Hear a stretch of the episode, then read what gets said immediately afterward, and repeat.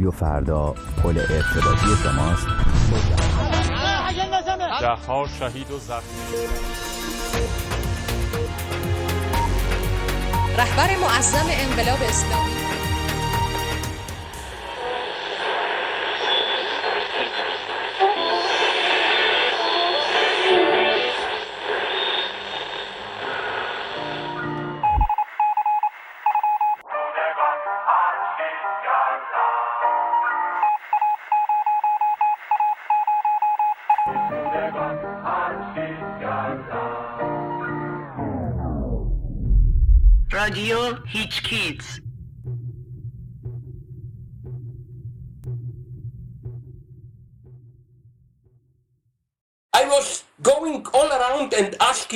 Same question, demonstrators, protesters there. What do you want? What type of change do you want? I never got a clear answer. I think that the ultimate problem behind all these problems is that we need a radical change, but today's left does not have an answer. What kind of change, how to do it, and so on and so on. And this situation where we all know the change is needed, but we are not oriented into how to do it, these are very dangerous moments.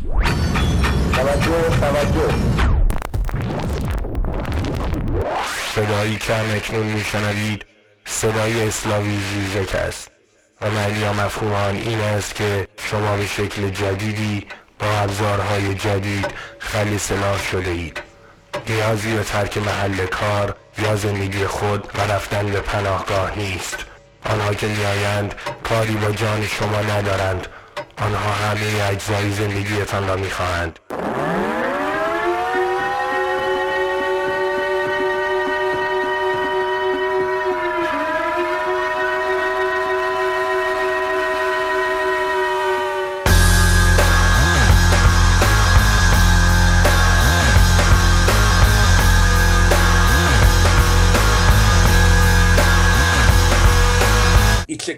Honor for me to be on give Givegi, and I hope it's not the last time.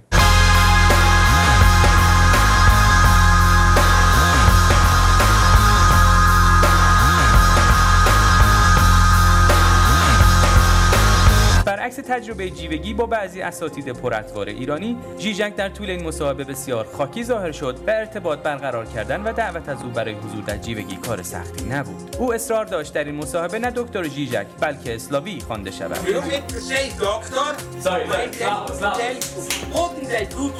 هر بار که ارتباط اینترنتی در طول مصاحبه ضعیف می‌شد او خود داوطلبانه از یک اتاق به یک اتاق دیگر می‌رفت و هر بار که از او برای پاسخ به سوالی تشکر می‌شد او به نشانه تواضع اعتراض می‌کرد. اسلاوی ژیژک اولین اندیشمند چپ معاصر نیست که نهادی وابسته به حاکمیت ایران صدای اونو برای ما پخش می‌کنه. تا با نظرات اون البته از مسیر و به وسیله یک دستگاه حکومتی بهره ببریم. این مصاحبه تنها چند هفته بعد از جنجالی پخش شد که در مورد احتمال حضور دیوید هاروی به مراسمی با میزبانی شهرداری تهران برپا شده بود. بعد از انتشار خبر احتمال سفر هاروی به ایران تعدادی از مبارزان چپ ایرانی توی یک نامه سرگشاده از او خواستن که دعوت شهرداری تهران رو قبول نکنه.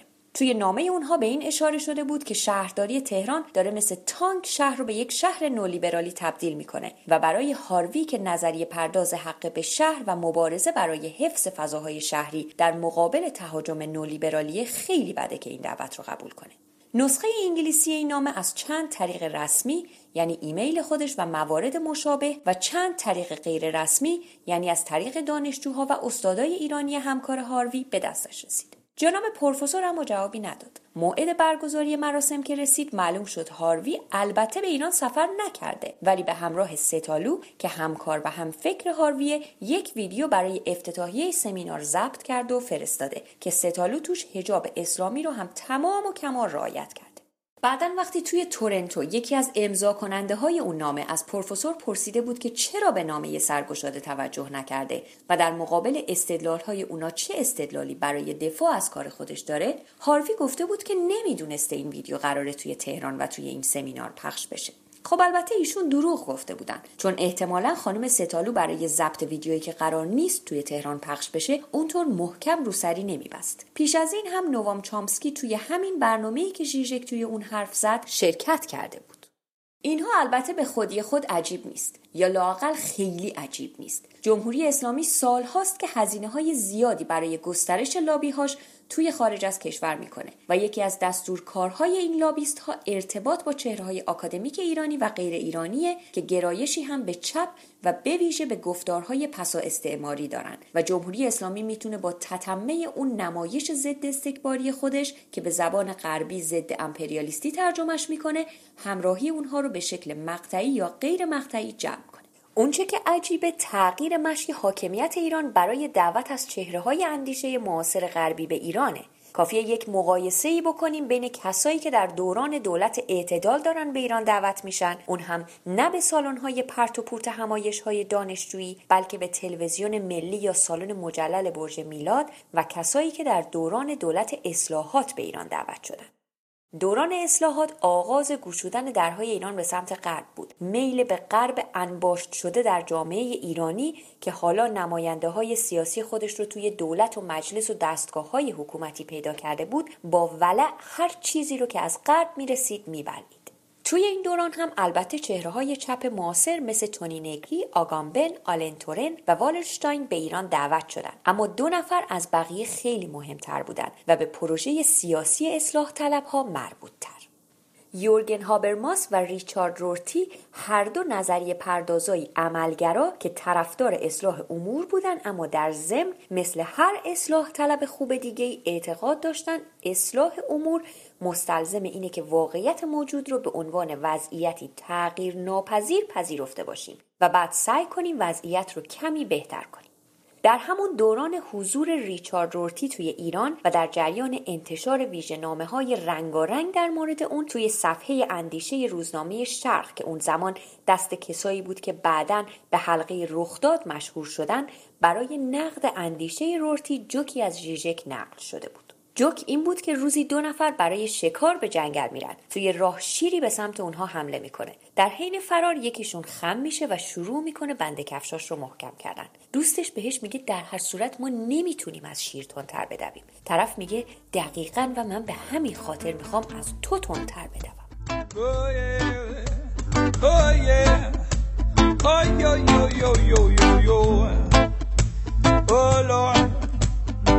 your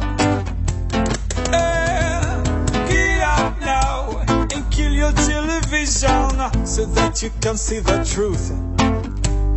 Get out now and make your truth. حالا اما منطق وضعیت حاکم که دولت بخش مهمی از اون اما نه همه اونه منطق اعتداله. احتمالا متوجه شدین که منطق اعتدالیون و طرفداران اعتدال و کسایی که توی انواع پروژه های سیاسی اعتدال از انتخابات گرفته تا تشییع جنازه شرکت می‌کنن خیلی شبیهتر به اون جوکیه که تعریف کردیم تا منطق اصلاح طلبای دوم خردادی عصر خاتمی. اون زمان هنوز یه حجب و حیایی در کار بود. و نمی‌شد مثل این روزا همه چیز رو کرد و رو درواسی ها رو کنار گذاشت. پس موضوع چیه؟ چرا به جای رورتی این بار ژیژک و چامسکی و هاروی رو دارن میارن؟ اونم توی تلویزیون و سالن برج میلاد. قبل از این اما باید ببینیم اصلا این برنامه جیوگی که با ژیژک و چامسکی مصاحبه کرده چیه. برنامه جیوگی یک برنامه به اصطلاح اجتماعیه که با یک مجری جوون و جذاب تموم اون ساختار سنتی این دست برنامه های تلویزیونی با حضور کارشناسای اتو کشیدهشون رو به هم زده و البته دست بازی هم توی طرح مباحث و دعوت از مهمونها داره. برای مثال منوچهر آشتیانی خواهرزاده نیما یوشیج و عضو سابق حزب توده رو به تلویزیون میاره. در معرفی اون عکسی ازش نشون میده که دارن با محمد رضا لطفی عرق خوری می‌کنن و آشتیانی در طول برنامه نه تنها از دیدگاه اقتصادی مارکس بلکه از دیدگاه فلسفی مارکس هم دفاع می‌کنه. کافیه به یاد بیاریم که توی زندانهای دهه 60 یکی از راههای فرار زندانی های مارکسیست از اتهام ارتداد این بوده که می‌گفتن اونا دیدگاه های اقتصادی مارکس رو قبول دارن نه دیدگاه های فلسفیش رو جیوگی چندین برنامه در مورد رابطه نخبگان و جامعه، فضای مجازی، محیط زیست، خانواده مدرن، زن، تضاد طبقاتی، مدرکگرایی و موضوعاتی مثل این ساخته. و البته برای اولین بار توی یک رسانه رسمی سراغ آسیب های صدسازی های بیرویه به زندگی روستایی ها رفته گفتار حاکم بر برنامه جیوگی ظاهرا یک گفتار چپه تو این برنامه به فراوونی از تعبیرها، اصطلاحات و مفاهیم چپ استفاده میشه. بی دلیل نیست که نوام چامسکی دلیل حضورش توی این برنامه رو ضد استعماری بودن اون و طرح صادقانه افکار ادوارد سعید و فرانس فانون دونسته بود. کارگردان این برنامه اما از خودش جالب تره. میلاد دخانچی که مجری و کارگردان این برنامه است از نوجوانی توی کانادا زندگی کرده و کاندیدای دکترای مطالعات فرهنگی از دانشگاه کوینزه.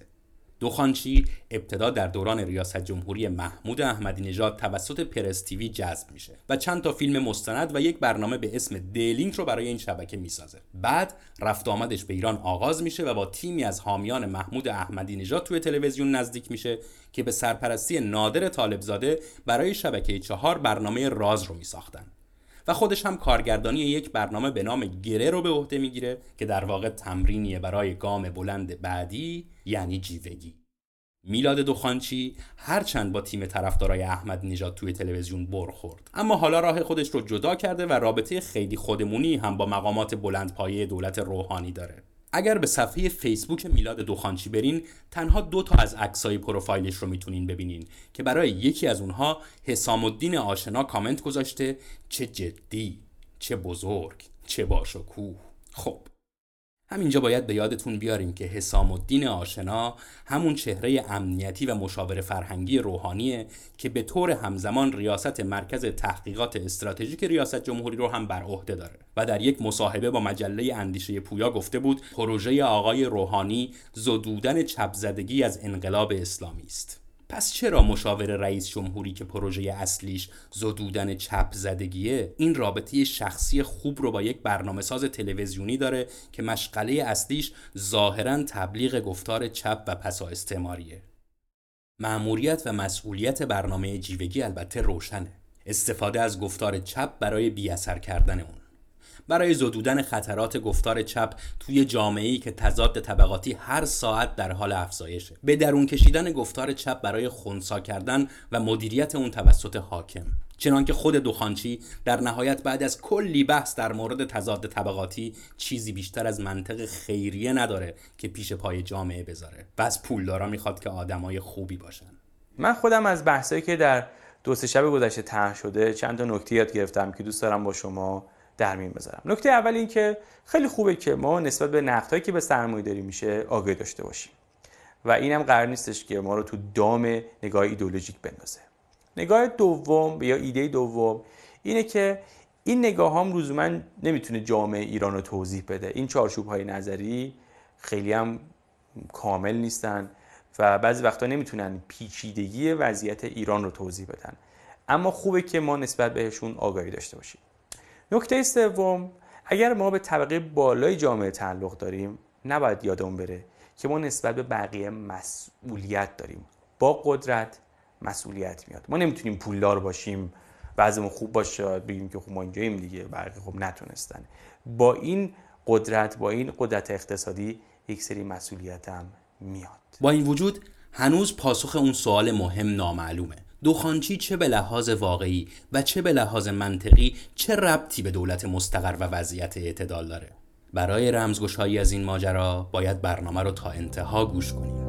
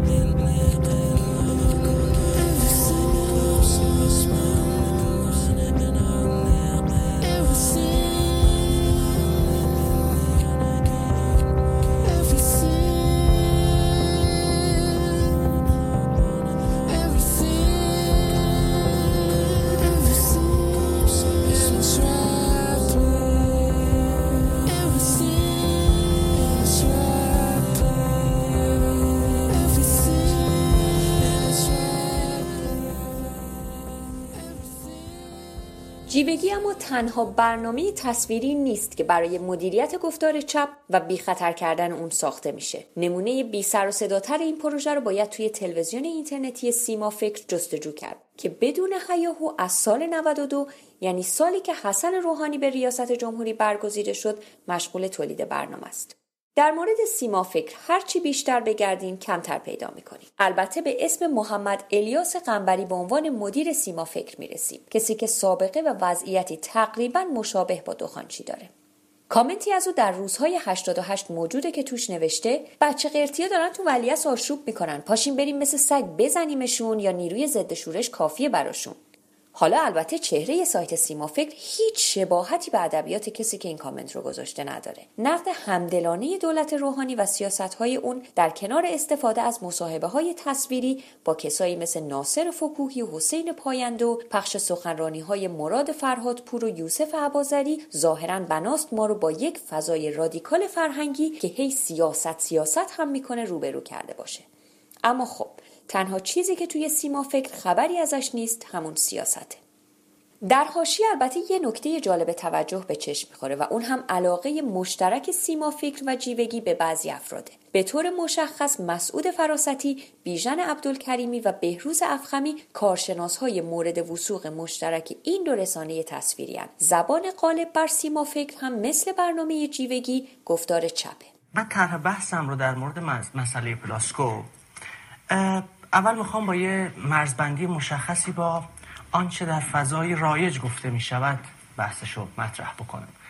یکی غلتاندن مسئله پلاسکو در علم الاخلاقه یکی غلتاندن مسئله در درون در واقع صورتبندی های روانشناسی گرایانه است. و حالا نمی‌دونم فرهنگ سازی و آگاهی بخشی و خلق سنت خلق گویی و خلق نویسی که سنت دور و درازی است و اظهار نظرهای متعددی هم در این زمینه نوشته شد توی این مدت. و یکی هم در واقع سنتی است که در واقع ژورنالیسم زرد اسمش رو می‌گذارم که سیاست رو در یک سطح در واقع خیلی عوامانه فهم می‌کنه و فروکاست مسئله سیاست به جدال در واقع دو جریان سیاسی و می‌خوام دفاع بکنم از مفهوم سیاست در معنای عمیقتر. اول باید مشخص کنیم پلاسکو یه رخداد بود یه حادثه واقعه بود یه تروما بود یا نه. یک مرور تاریخی به ما کمک می‌کنه که ببینیم چنین تیپ مسائل و رویدادهایی که در کشور ما اتفاق میفته شاید فی نفسه یک رخداد فاجعه بار باشه. اما زمانی که این رخداد فاجعه بار وارد نظم گفتاری نمادین مجادلات و الگوهای مواجهه در واقع مردم سیاستمدار و سیاستمداران و گفتمانهای مختلف میشه هرچه بیشتر از اون عنصر تروماتیک عنصر فاجعه بار عنصر رخدادگونش کاسته میشه و رس مسئله به حدی کشیده میشه که اساسا مواجهه مخاطب با فاجعه و رخداد رو تبدیل می‌کنه به مواجهه یک ناظر در واقع در منطقه امنی که داره به فاجعه نگاه خب این حرف های رادیکال در مورد پلاسکو خیلی هم خوبه و از این حرف های خوب توی این برنامه بیشتر هم میشه شنید. اما بذارین به صدای بازرس ژاوری که اون پشت ایستاده هم گوش کنیم. اون چیزی که در واقعه پلاسکو رخ داد به نظر من این بود که یک عنصری اضافه شده بود بازی. و اون عنصر به نظر من امکان توافق اجتماعی وفاق اجتماعی رو امکان بازسازی مجدد شهر رو.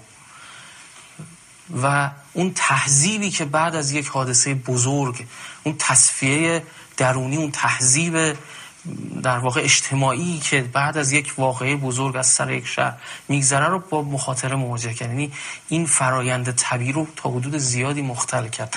و اون همین رسانه های ارتباطی جدید بود.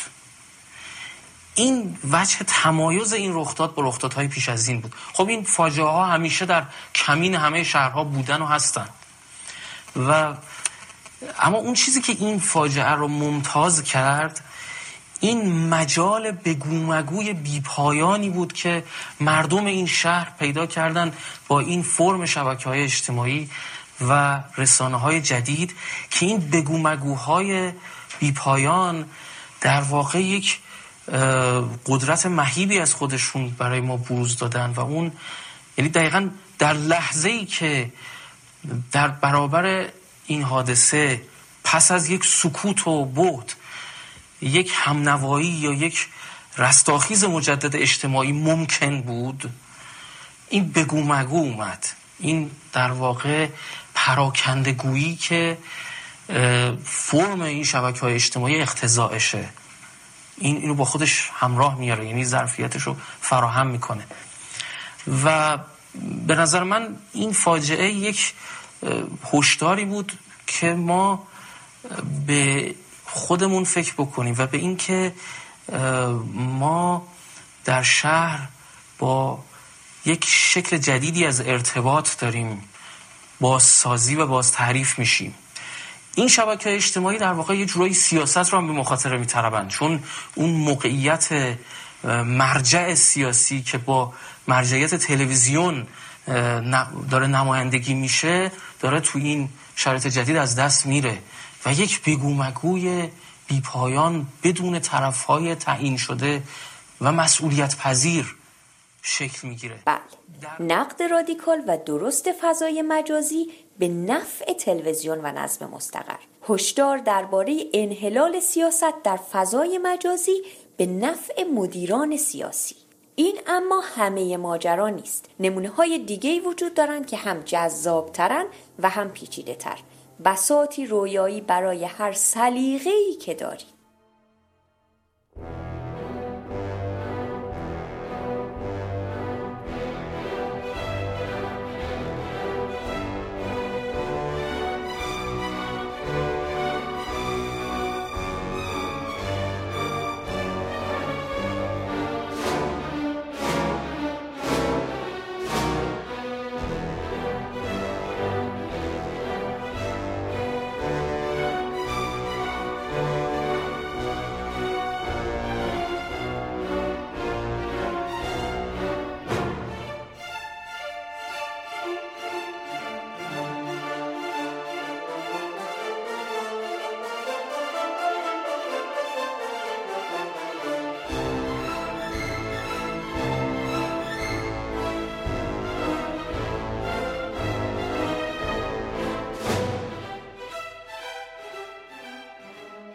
هر داستانی حتما باید آغازی داشته باشه داستان یوتیوب اسلامی یا آپارات هم از این قاعده مستثنا نیست. و اتفاقا این داستان می‌تونه با همون عبارت معروف یکی بود یکی نبود شروع بشه. اوایل دهه 80 که هنوز دوران سلطه زاکربرگ توی فضای مجازی شروع نشده بود بود شبکه های مجازی خلاصه می‌شد توی سایتی به اسم اورکات. سایتی که یه شبکه ارتباطی مجازی بود و اون روزا تازه و بدی. با بالا گرفتن تب اورکات میون کار برای ایرانی علل این سایت فیلتر شد. از اینجاست که داستان روند جدیدی به خودش می‌گیره. محمد جواد شکوری مقدم دانشجوی انصرافی برق دانشگاه پلیتکنیک که شم قوی اقتصادی در شناخت فضای مجازی و اینترنتی. و البته استفاده از فرصتهایی که فیلترینگ اینترنت توی ایران در اختیارش قرار میده داشت به میدون اومد و نبود شبکه مجازی داخلی رو تشخیص داد و تو سال آخر دولت اصلاحات نسخه ایرانی اسلامی اورکات رو پایگذاری کرد با اسم کلوب. البته شکوری مقدم معتقده که دو ماه قبل از فیلترینگ اورکات کلوب شروع به کار کرده ولی ترافیک اصلیش مربوط میشه به بعد از فیلترینگ سایت. این سایت چه از نظر گرافیکی و چه کاربردی نسخه بدل اورکات بود. و قرار بود سایتی شبیه اورکات اما با محیط فارسی و البته کنترل شده رو به کاربرا عرضه کنه و به زودی به لطف فیلترینگ اورکات و نبود رقیب از برکت ترافیکی و برکت مالی هم برخوردار شد. کلوب وقتی با هجوم کاربر مواجه شد استفاده از خدمات جدید سایت رو پولی کرد تا این برکت مالی بیشتر هم بشه. سه چهار سال بعد از تأسیس کلوب که یه تیم 9 تا 12 نفره ادارش می‌کردن شکوری مقدم شرکتی رو برای ارتقای فعالیت های پروژه های ثبت کرد به نام صبا ایده و از طریق این شرکت میهن بلاگ رو از مؤسسینش خریداری کرد. محیط وبلاگی که به گفته خود شکوری مقدم جزو سه محیط برتر وبلاگی فارسی زبان در اون زمان بود. بهمن 89 تیم خلاق شرکت صبا ایده به فکر بود دیگه ای میافتن که با فیلترینگ نابود شده و این خلا فرصتی رو در اختیارشون قرار میده که می‌تونه با نسخه ایرانی اسلامی دیگه جایگزین بشه. تأسیس آپارات برای جایگزین شدن یوتیوب. فیلتر بودن یوتیوب ظاهر عرصه رو برای خلاقیت یه شرکت جوون و خوشفکر آماده کرد. تا یه وبسایت ارائه دهنده سرویس ویدیو رو توی ایران را بندازن. شرکتی کپیکار و ارائه کننده مجموعه ایرانیزه شده از سایت های پرمخاطب فیلتر شده که توی بازار بیرقیب ایران مشغول فعالیت خلاقان است. کلوب به جای اورکات، آپارات به جای یوتیوب، فیلیمو به جای نتفلیکس و لنزور به جای فلیکر. و اگرم جای خلاقیتی از پیش آماده وجود داره مثل میهن بلاگ سریعا به مدد برکات مالی پروژه دیگهش اونو قبضه کرد و به فهرست افتخاراتش اضافه می‌کنه. در این خانه قفل است نه از بیرون کسی نه از درون به بیرون می رود و ما که در این خانه تنها از این اتاق به آن اتاق می رویم تنها از این اتاق به آن اتاق می رویم تنها از این اتاق. از این واژه به آن اما مشکل ما با این وضعیت دقیقا کجاست؟ مگه نه اینکه همه اینا رو میشه نهایتا با توسل به نبود قانون کپی رایت در ایران مرتبط کرد و از وجود فیلترینگ نالید و این شرکت در میان این همه شرکت کپی کار تا حدی حتی خلاق هم دانست. اصلا از کی تا ما طرفدار قانون کپی رایت شدیم. مسئله کپی رایت و غیر اوریجینال بودن این سایت ها نیست. مسئله چیزیه که تو این وضعیت حتی دیده هم نمیشه. بذار یادآوری کنیم که از وقتی وبلاگ وارد ایران شد تا همین امروز چند نفر به جرم وبلاگ نویسی دستگیر، محاکمه، شکنجه، زندانی و حتی کشته شدن. آمار وبلاگ نویس های زندانی از سال 81 تا امروز چیزی نزدیک 300 نفره. و کیه که امروز دیگه نام ستار بهشتی رو نشنیده باشه. توی این وضعیت شرکتی وجود داره که پروژه وبلاگ نویسی رو اندازی می‌کنه. اونم تو دولت احمدی نژاد. و کیه که باور کنه این پروژه فارغ از کنترل های امنیتی توان ادامه فعالیت داره. اونم تو وضعیتی که سال 88 سایتی مثل کلوب هم از شر فیلترینگ در امان نمیمانه و حتی کار به دستگیری تعدادی از فعالین سیاسی سایت هم می‌رسه. و ردیابی این افراد بدون همکاری اطلاعاتی مسئولین سایت با نهادهای امنیتی اصولا امکان نداره. اما خب احتمالا مسئولین شرکت هم معتقدن همه اینها طبیعت کاریه که به نحوی با بانک اطلاعاتی مخاطب سر کار داره و شرکت هم از قبل با یک عبارت تابع قوانین جمهوری اسلامی ایران هر گونه مسئولیتی از روشانه خودش برداشته و هشدار لازم به کاربر داده. موضوع اما وضعیت وبلاگ نویسی توی ایران و بانک اطلاعاتی کاربران هم نیست. مسئله شیوه جدید امنیتیه که تمرکزش روی پروژه ها و استفاده از پتانسیل فنی نیروهای متخصص و تکنوکراتیه که جاه طلبی لازمه برای رسیدن به موفقیت دارند.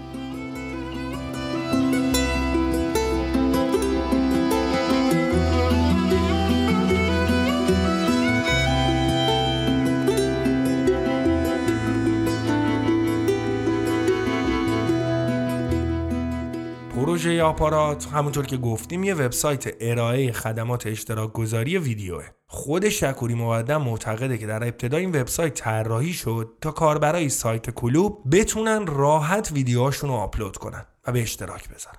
اما کم کم این تر گسترش پیدا می‌کنه و تبدیل میشه به وضعیت امروزش یعنی یوتیوب ایرانی. مجموعه از ویدیو کلیپ هایی که با کیفیت بهتر می‌شد تو یوتیوب پیداشون کرد یا از تلویزیون ایران ضبط شده بودن اینجا آپلود می‌شدن. تا مجموعه کلیپ هایی که تو سایت هایی مثل نوستالژیک TV هم قابل دیدن و دانلود بود رو می‌شد روی این سایت پیدا کرد. از خبر ورزشی باشگاه های فوتبال ایرانی و خارجی تا برنامه های شبه تنز حسن ریوندی از کلیپ های خندوانه تا ویدیوهای پراکنده TV Plus و البته کانال های رسمی خبرگزاری ها مثل خبر آنلاین تا عصر ایران. اما خب اینا به تنهایی نمی‌تونست باعث بشه این پلتفرم ویدیویی جای یوتیوب رو بگیره. گستره جذاب و بیانتهای یوتیوب و البته کیفیت فنی بهتر و player قویتر و خیلی دلایل دیگه چیزایی بود که باعث می‌شد آپارات مسیر جایگزینیش رو با سرعت کمی پیش ببره. تا اینکه قالب فعالیت در شکل کانال تلویزیونی در یوتیوب این ایده رو برای گردانندگان آپارات ایجاد کرد که با استفاده از چهره های آشنا و بعضا جنجالی در واقع بتونن به نوعی به سراغ ایده تلویزیون خصوصی اینترنتی برن. اینطوری بود که به سرعت همه روی این سایت صاحب کانال شدن. اشخاص حقیقی از جمله مؤسسه تنظیم و نشر آثار حضرت امام و خامنه ای dot IR تا معصومه ابتکار و ظریف و رفسنجانی روحانی همینطور ورزشکارا و بازیگرا و خواننده های معروف و غیر معروف. از اشخاص حقوقی مثل سامسونگ و ایرانسل و همراه اول بگیرید تا سازمان ملل و سن ایچ و لادن طلایی همه می‌تونستن صاحب کانال باشن. و فعالیت تبلیغی خودشون رو توی قالب ویدیو به مخاطب ارائه بدن. کانال های مشابه یوتیوب هم به وفور پیدا می شد از کانال Fit که درباره بدنسازیه تا کلاکت که پر از ویدیوهای مختلف خبری و سیاسیه و highlight که برنامه معرفی تکنولوژی. در کنار این تغییرات حتی تلویزیون رسمی ایران از شبکه دو رپورتاج آگهی رو که تولید آپارات بود برای معرفی دو تا سایت آپارات و کلوب پخش کرد. اما قدم بعدی آپارات برای بدل شدن به تلویزیون خصوصی تولید برنامه بود. برنامه هایی نه فقط مفرح بلکه متفاوت. در قالب های جدید با معیارهای فراتر از صدا و سیما در شکستن تابوهای حاکمیت. یه برنامه تاک شو یا به قول مجریش هارد تاک شو. برای این کار لازم بود سراغ چهره های جنجالی برن. مثلا رضا رشیدپوری که ادعا می‌شد ممنوع تصویره و ساخت برنامه‌ای در همون شمایل مثلث شیشه‌ای معروف برای به چالش کشیدن بازیگرا و ورزشکارا و سیاستمدارا. یعنی برنامه دید در شب. آپارات نه تنها تهیه کننده که پخش کننده اصلی این ویدیوها بود و قرار بود با هر فرمت اینترنتی بر روی هر ابزار پخشی و با هر سرعتی قابل پخش باشه. دید در شب همه چی داشت. از سوالهای تابو شکن به سبک مجله های زرد مثل بررسی دعوای سیروان خسروی و رضا صادقی تا اعتراف گرفتن از بازیگر دست چندم فیلم پایان نامه مبنی بر پشیمانیش از بازی توی این فیلم که البته تقریبا بلا فاصله با بازی توی فیلم سیانور جبران میشه از پخش عکس صادق خرازی با کراوات و خاطره محمود شهریاری درباره روی آنتن زنده آوردن شهرام شبپره و عشقش به صدای همیرا تا سوال درباره فشار ساواک بر جعفر شجونی با عکسای سکسیش و البته جوایز نفیسی از جمله سفر به دیزنیلند پاریس برای برندگان خوششانس قرعه کشی با قهرمانهای دوران جدید امیر تتلو الهام چرخنده و رضا کیانیان. آقای شکری هم از مدیران محترم شرکت صبا ایده آپارات هممون آپارات رو میشناسن شاید برای اولین بار هاست که روی بستر اینترنت و فضای مجازی می‌خواین تولید محتوا که باید یک پله این گفتگوها رو سخت ترش کنیم. یعنی اگر talk show داشتیم الان بریم سمت hard talk. hard talk واقعی. مخاطبینتون میگم که با هر نوع سرعت اینترنتی هر کجا با سیم کارت تلفنشون با اینترنت وای فای با اینترنت پرسرعت کم سرعت. امکان دسترسی به این برنامه رو به تلاش مهندسین آپارات و سواری بخواهد برای اینکه شما سفر دو نفره دیزنیلند ببرید مثل همیشه تاکید می‌کنم که آدرس ایمیل خودتون رو به این شماره که زیرنویس هست برای نتبرگ ارسال بفرمایید که نتبرگ شما رو مهمان دیزنیلند پاریس بکنه. این مثلا تندترین مواضع رو در حوزه پوشش شما دارید. اگر کسی در سیاست مجاز هرچی دوست داره بگه خب به طریق اولا در زندگی شخصیش مجاز هر جوری دوست داره رفتار بکنه. نه. این تناقض کنار هم دیگه قابل حله. اینجا تناقض فتا حواسش به همه چی هست. چند ثانیه. سسترین وزیر خارجه تاریخ ایران آقای زدی تاریخ بعد از انقلاب ایران آقای زدی خب رقص مرد که ایراد نداره از نظر شرعی. الان کدام یک از مراجع رقص مرد رو ایراد بالاخره دولت آقای احمدی نژاد به تاریخ پیوست. دولت های قبلی گاهی شب میخوابیدیم صبح سفیر صادر مثلا دلکش. مرحوم دلکش. مرزیه. بنان. مثلا ابی رو دوست دارم. کارای معین استاد امید دوست دارم معین دوست دارم. خلاصه. متاسفانه ابوالحسن بنیزاد اولین کسی بود که اومد علیه کروات صحبت کرد. مرحوم آیت الله بهشتی با خانم ها دست می‌داد. مرحوم آیت الله بهشتی مرحوم امام موسی کی پشت خطه. بعد از پشت خط سلام من شهرام هستم. آقای شهرام شبپره. بعد گفت خیلی خوب. سلام علیکم حال شما چطوره؟ به به هنرمند عزیز. اه، از وعاز آه، یه بار من تو خیابان دزدیدن یکی آقای تهامی بود معاون ساواک تهران. یکی هم آقای کمالی بود که بعدها ده بار ما رو بردند و بدترین شکنجه ها رو دادن. آقا ما آمد ما رو گفتم بفرم رفتیم میز نشستیم. در بازجویی از من تهدید کردند. گفتند با ما با ساواک باید همکاری کنیم. و الا دیدم پر شد اینقدر عکس بنده با یه خانمی آها منتاج کرده بودن این هر چی. کرده بودن بعضی که الان آخه شما اه، جاهایی از فرمایشات امام رو پر رنگ می‌کنید که به نفعتون هست حضرت امام فرمایشات خیلی دیگری هم دارن اون که جاهای شاید به ضرر تفکر شما نداره. اون جاهای دیگه شما یا اون آپارات اما فقط از طریق تولید ویدیو نیست که تلاش می‌کنه با یوتیوب رقابت کنه. ویدیوهای شبکه های مختلف آپارات توسط صدها آیدی ناشناس با تیترهای جنجالی و متفاوت روی شبکه یوتیوب هم قرار می‌گیره. شما اگه مثلا دنبال یه مصاحبه خاص از تولیدات شبکه های آپارات توی یوتیوب بگردین ممکنه مجبور شین ده ها بار یه ویدیو که با تیترهای مختلف توی یوتیوب آپلود شده ببینین و در نهایت هم وارد کلاف سردرگمی بشین که ساعتها وقت شما رو بگیره یا اصلا ویدیو از آدرسی که شما داشتین حذف شده باشه. به این ترتیبی که در نهایت همون اتفاقی برای شما میفته که برای ما افتاد. یعنی برای پیدا کردن ویدیوی مورد نظرتان به خود شبکه آپارات مراجعه می‌کنین. علاوه بر این اعترافگیری از کسایی که پاشون لغزیده و حالا لازمه به آغوش دولت و ملت برگردن هم تقریبا در دستور کار همه شبکه های مقیم آپاراته که با پشتیبانی این پروژه برنامه تولید می‌کنن. البته انواع جدیدی از اعترافگیری اجباری که این بار نه در مقابل دوربین نهادهای امنیتی بلکه در مقابل دوربین های یک تلویزیون خصوصی انجام می‌گیره و به دنبال مسطح سازی هر زائده ایه که ممکنه نظم حاکم از ریخت بندازه. چیزی مثل مصاحبه کافه میکس با رامین پرچمی یا مصاحبه آپاراچی و مجری ممنول چهرش یعنی سید جواد یحیوی که اجرا کننده برنامه های انتخاباتی میر حسین موسوی هم بوده با هرمز سیرتی هنرپیچه سریال های شبکه جم تیوی که به مام میهن بازگردانده شده. امیر پرچمی بازیگر آدم سیاسی نیست. چون من از وی او ای دعوتنامه داشتم از رادیو فردا دم پس فردا دعوتنامه داشتم از نمی‌دونم بی بی سی خیلی دوستان شبکه من و تو و و شبکه‌های ماهواره همشون رسما من گفتم آقا پاش بیا اینجا. اگه بودم می‌رفتم مثلا. بریم اونجا مصاحبه برم اونجا برم مصاحبه کنم برم کار کنم؟ هر کاری کنم. نمی‌دونم حالا حتی گفتن اقامت تو برات میگه خیلی گفتم پاس تو بیار اصلا بچهای همینجا من گفتم می‌بریم سفارت آمریکا تو ترکیه تو تحویل میدیم اونجا باید خود برو دیگه. شاید هر موقعیت خوبی که خیلی در آرزوش باشن که بخوان در دیوار خودشون می‌زنن که مثلا به اون برسن برای من وجود داشت به راحتی.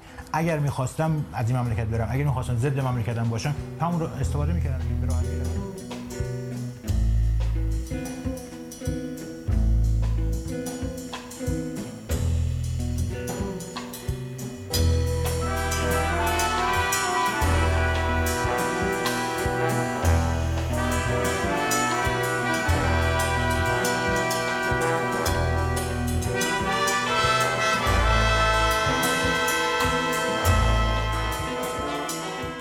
از دو آبان 95 برنامه جدیدی روی شبکه آپارات و فقط آپارات. شروع پخش شده به اسم خشت خام که خودش بخشی از پروژه بزرگتریه به نام تاریخ آنلاین. تولید کننده این سری برنامه فردیه به اسم حسین دهباشی که قبلا مدیر چیزی بوده به اسم پروژه تاریخ شفاهی ایران. البته نباید این پروژه رو با پروژه های مشابهش اشتباه گرفت. جستجوی نام تاریخ شفایی می‌تونه ما رو دچار اشتباه کنه. همون اشتباهی که موجب شد دو جین مقام خلعیت شده سلطنت پهلوی با طیب خاطر جلوی دوربینش بشینن و سفره دلشان باز کنن. با این خیال که دارن مثلا با پروژه تاریخ شفاهی دانشگاه هاروارد مصاحبه می‌کنن در واقع سرمایه گذار پروژه دهباشی صدا و سیمای جمهوری اسلامی سازمان اسناد انقلاب اسلامی و کتابخانه ملی بودند و حسام الدین آشنا همون مشاور فرهنگی روحانی و مجید تفرشی یعنی همون مدافع همزمان دولت روحانی حکومت ایران و رضاشاه کبیر در لندن هم جزو همکاران این پروژه معرفی شدن. وقتی فیلمی سرهم بندی شده از این مصاحبه از تلویزیون ایران پخش شد. اولین باری بود که اسم حسین دهباشی به شکل گسترده توی رسانه ها مطرح شد. همون زمانی که آه از نهاد کارمندای بازنشسته دربار پهلوی برآمد. و دهباشی هم وسط وایساد و از تلویزیون گلایه کرد که بدون اجازه اثر گزینشی پخش کردن. حسین دهباشی چهره متناقضیه. توی سابقه کاریش انواع و اقسام اعوجاج و بالا پایین دیده میشه از کار خبرنگاری برای مؤسسه کیهان، روزنامه همشهری و ایران تا کار توی روزنامه های جامعه، نشاط و اسرآزادگان. از مستندسازی برای روایت فتح درباره لبنان تا مستندسازی درباره گروه های ضد جنگ در آمریکا برای پرس تیوی و از تاریخ شفاهی جمهوری اسلامی ایران تا ساخت ویدیوی تبلیغاتی حسن روحانی در انتخابات ریاست جمهوری کلی معاونت و مشاورت در انواع و اقسام ادارات دولتی، فرهنگی، سیاسی و پژوهشی. برای کسی که تو 21 دو سالگی مشاور دبیر شورای عالی انقلاب فرهنگیه و توی 23 4 سالگی مشاور امور بین الملل بنیاد فارابی نبایدم عجیب باشه که تو 42 سه سالگی مدیر ارتباطات راهبردی مرکز بررسی های استراتژیک ریاست جمهوری باشه و داوطلب نمایندگی مجلس دهم. دهباشی برای ساخت مستند خشت خام سراغ چهرهای متنوعی رفته. عموما از فعالین سیاسی در دورهای مختلف. فائزه رفسنجانی، ابراهیم یزدی، صادق زیبا کلام، ابراهیم اسقرزاده، هادی خامنه ای، حمید رسایی، محمد علی ابتهی، مسعود کیمیایی، مصطفی تاجزاده، لطف الله میسمی، محمد یزدی و دیگران. اون چیزی که تو برنامه خشت خان باش مواجه میشیم روایت تاریخ از زبان فاتحانه از این منظر خشت خام حرف جدیدی برای گفتن نداره. ماجرا از جایی جذاب میشه که دهباشی توی سوالاتش سراغ موضوعاتی میره که در نگاه اول اون روایت یک پارچه و خلل ناپذیر رسمی ره به مخاطره میندازن. موضوعاتی که اساسا یا تا به حال انکار می شدن یا هیچ وقت جایی توی روایت رسمی و بویژه توی یک رسانه تصویری داخل کشور نداشتن. یعنی دولت جمهوری اسلامی شورای انقلاب دولت موقت مرحوم مهندس بازرگان که من رو فرستاده بود برای کردستان یواش یواش به من اعتماد دیگه نداشت. چرا؟ فکر می‌کردن من دارم با کردها همکاری می‌کنم. فکر می‌کردن من دارم با دموکرات همکاری می‌کنم. با کردهای تزیز طلب. با, با کردهای تزیه طلب با کردهای معارض بگیم. نه معتقدم بعضیشون تجزیه طلب بودن بعضیشون تجزیه طلب نبودن. تازه خود تجزیه طلبی هم محل محل محل صحبته. برای اینکه شما خیلیشون گفتن ما تجزیه طلب نیستیم. ما خود مختاری می‌خوایم. بعد شما گفتید خب این خود مختاری بگم من بنویسم با خودم ببرم تهران فردا ببرم شورای انقلاب.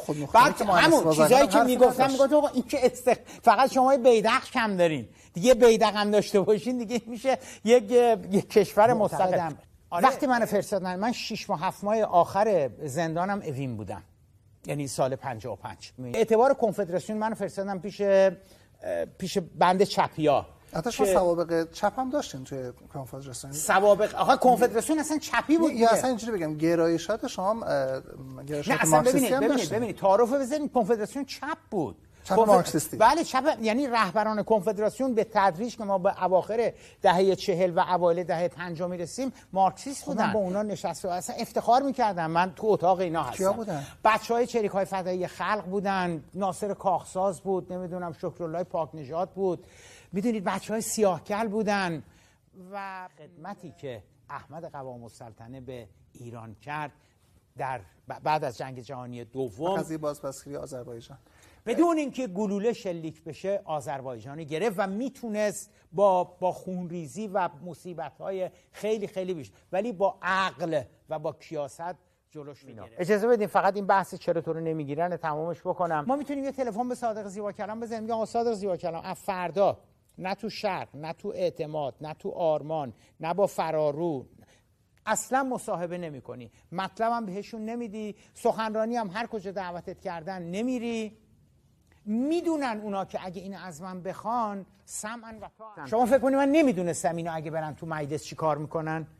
اینا ارزه نداشتن. اینا شیش ماه هفت ماه رفتن تو مجلس. کسانی که ما این همه دویدیم که براشون رأی جمع کنیم برن تو مجلس. آقای عارف و آقای امر و آقای سه. اینا انقدر ارزه نداشتن. یه یه, یه کمیسیون رو بگیرن.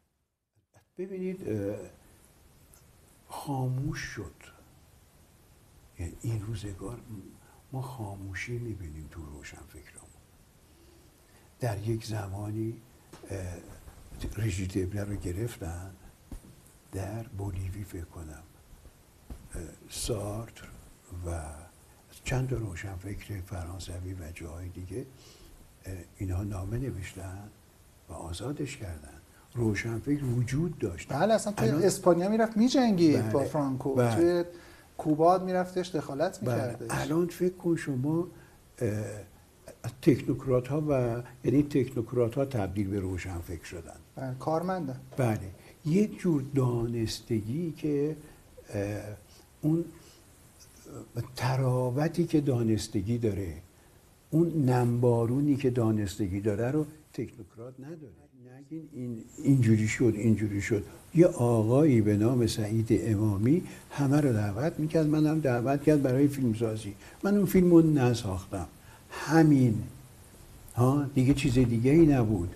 و کجای جهان هست که مأمور امنیتی شما رو بخواد و شما نری؟ در رابطه با اینکه سازمانی که با پیش زمینه کاملا مذهبی و در دل بله. نهضت آزادی شکل گرفته چطور مارکسیست میشه؟ که اینکه قرآن کلام محمد یک کلام خدا. خب این ببینی این سال 52 53 سوال بچه ها خانه تیمی زندگی چریکی زندگی مبارزاتی در واقع تعریفش چی بود؟ چه آرمانی توش بود؟ شکل چجوری بود؟ صبح که بلند می‌شدی تا شب چی کار می‌کردی؟ مثلا مثال می‌زنم من که یه تیم من و سید بهرام و جوهری و سیمین ساله یه تیم بودیم. ارتباطات من عبارت بود یکی مسئول شهید رجایی بودم با محمد من بلافاصله نهار نخورده برگشتم دفتر آقای خاتمی. گفتن که دوستان آقای مهندس موسوی آمدن اینجا الان. گفتن که اگر ما نریم راهپیمایی به ما نمی‌تونیم جلو جمعیت رو بگیریم راهپیمایی به خشونت کشیده میشه. ما باید بریم راهپیمایی رو کمی مسئول کنیم. و مدیریت کنیم. میشن میگم با این هدف که برن جلوی راهپیمایی رو بگیرن. و اعتراض عمومی به چی؟ به تقلب؟ نمی‌دونم.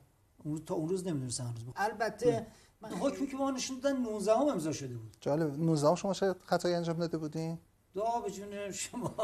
چقدر آیا ابتهی مایل هستید بپردازیم به بخشی از گلایه هایی که دوستان دو سال دو سال و نیم رفتم مشاوره رفته که که از اصرارش این بود که من از اون حوادث اون ایام فاصله بگیرم و اون اتفاقات تلخی که توی حالتام به وجود بودن از این اعدام ها بدون اینکه بدونن که این افراد واقعا گناه کردن نکردن رویه قضایی اصلا کسی مهم نبود. اصلا شوخی بود این ماجراها. و همه دامن می‌زدن همه مطالبه می‌کردن از آقای خرخالی که چرا بیشتر نمی‌کشی؟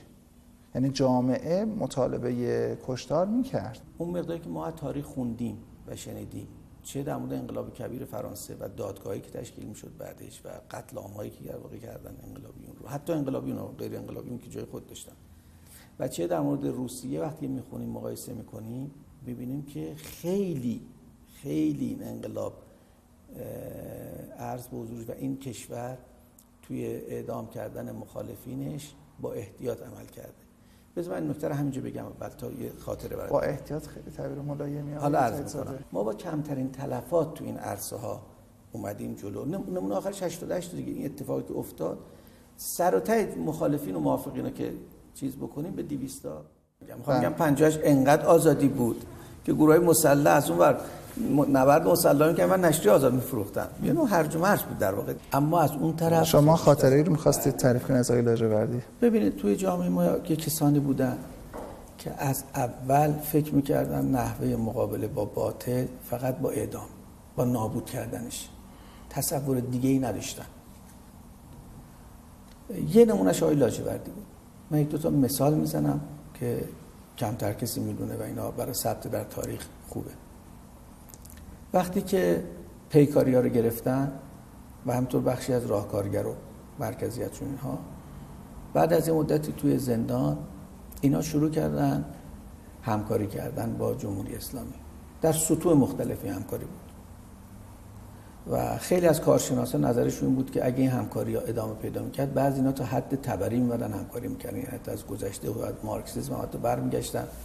و شروع می‌کردن نقد مارکسیسم کردن و اینکه ما کجا خطا کرده اکثر استفاده رو بکنیم. 67 هم میشه از این زاویه دید. کسانی که مخالف ادامه اونجوری بودن دفاعشون از مجاهدین خلق نبود. هیچ تقارب فکری و سیاسی و ایدئولوژیک و تشکیلاتی با نداشتن.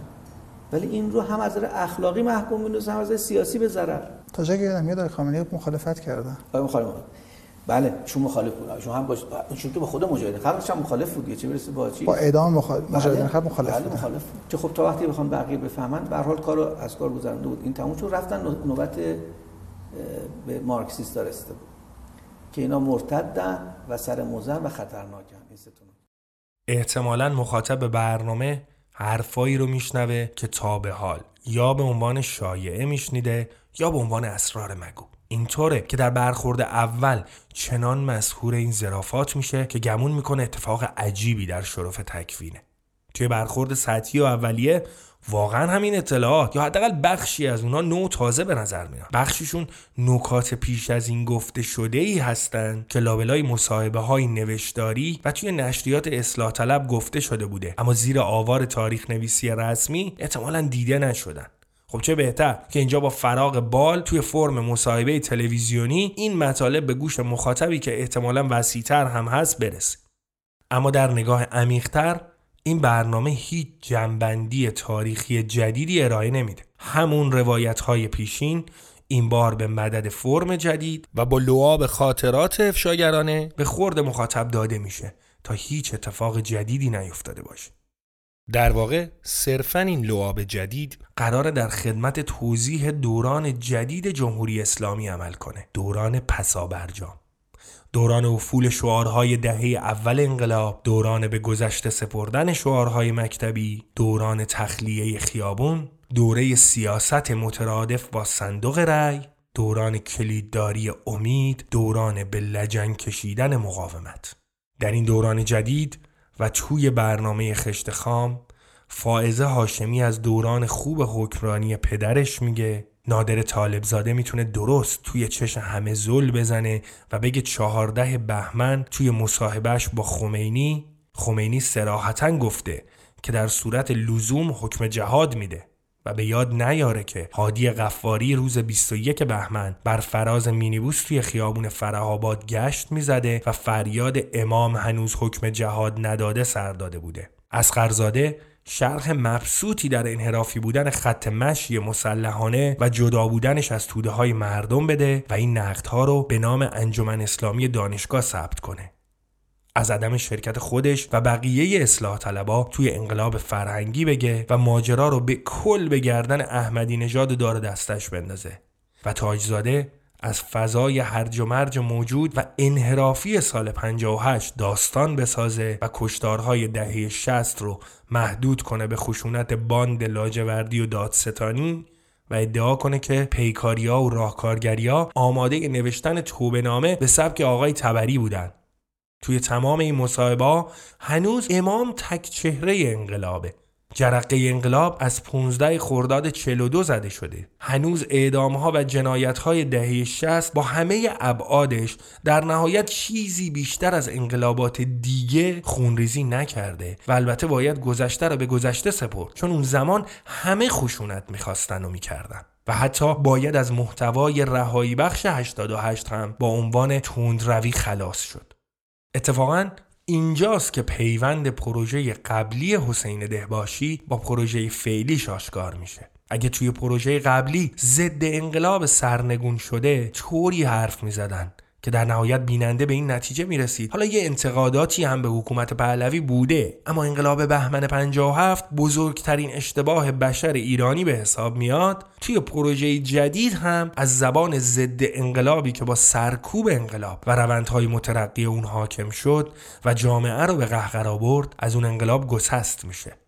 به همین دلیله که ما توی پروژه جدید یا با مثلا انقلابیون سابقی سر و کار داریم که حالا و در گذر زمان معتدل شدن و عمیقا اعتقاد دارن که دچار اشتباه و کچفهمی بودن یا با نمایش کسایی به عنوان نیروهای وفادار به انقلاب روبروییم که فقط موجب خنده بیننده خواهند شد. ضد انقلاب حاکم و ضد انقلاب مخلو از فراز سالهای کشمکش و نبرد بعد از سرنگونی پهلوی دستاشون رو به سمت هم دراز می‌کنن و همدیگر رو با آغوش می‌کشن و علیه خود انقلاب و نیروهای انقلابی ادعانامه صادر می‌کنن.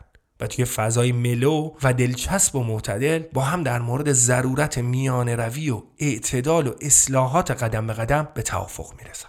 شاید هیچ کس دیگه ای غیر از زیبا کلام با اون مقطع صحبت کردن های عصبی و جست همه چیز دانش نمی‌تونه معنای واقعی این برنامه و تابو شکنی سطحیش رو به تمام معنا افشا کنه. افشای اینکه مهم نیست که به ادعای کدیور امام در تمام 21 جلد صحیفه نور یک جا هم نگفته حفظ نظام اوجب واجبات است اما سمعا و طاعتا. ولی اون چیزی که خودم فکر می‌کنم که آقا جون این صادق زیبا کلام در نهایت این دوستدار این نظام هستش. برای اینکه در نهایت اگه گوشت نظامم بخوره استخونش رو دور نمیریزه. و من تو خیلی از سخنرانیام گفتم که بالاترین وظیفه که من برای خودم می‌دونم حفظ و حراست از نظام هستش. و من متوجه شدم که اتفاقا جاهایی ما رفتیم جلو که آروم آروم رفتیم جلو. هر جاهایی که انقلابی عمل کردیم و پریدیم و زدیم و گرفتیم و بستیم و اینا بعد مجبور شدیم که هی چند پله دو برگردیم به عقب. بنابراین معتقدم این نظام خلاصش این میشه آقای حسین آقای دهباشی عزیزمون. این نظام اگر سقوط بکنه دموکراسی که لیبرالیزم که تمام یاخته هم تمام سلول هم هستن پنجاه سال میره به عقب. یعنی اگر از نظر آزادی از نظر دموکراسی از نظر حقوق بشر استقلال قوه قضاییه حاکمیت قانون فرض بکنیم که یه نمره ای ما بدیم دیگه به مجموعه این نظام. بگیم آقا مال نروژ 18 و نیم مال جمهوری اسلامی ایران مثلا ده و هفتاد و پنج صدم مال عربستان نیم مال افغانستان چهار و مثلا. یه نمره اینجوری مثلا بدیم. من معتقدم این نظام اگر سقوط بکند اون چیزی که میاد جاشو می‌گیره نه تنها ما ده و هفتاد و پنج صدم نخواهیم بود بلکه از عربستان هم بدتر میشیم برای اینکه هرج و مرجی که اتفاق میفته باعث میشه که از نظر از نظر توسعه سیاسی و آزادی های مدنی اولین جاهایی که آسیب می‌بینن We were. Watching TV.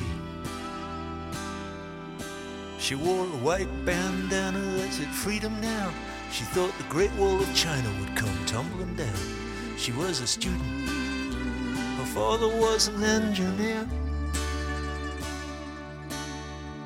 Won't you shed a tear for my yellow rose?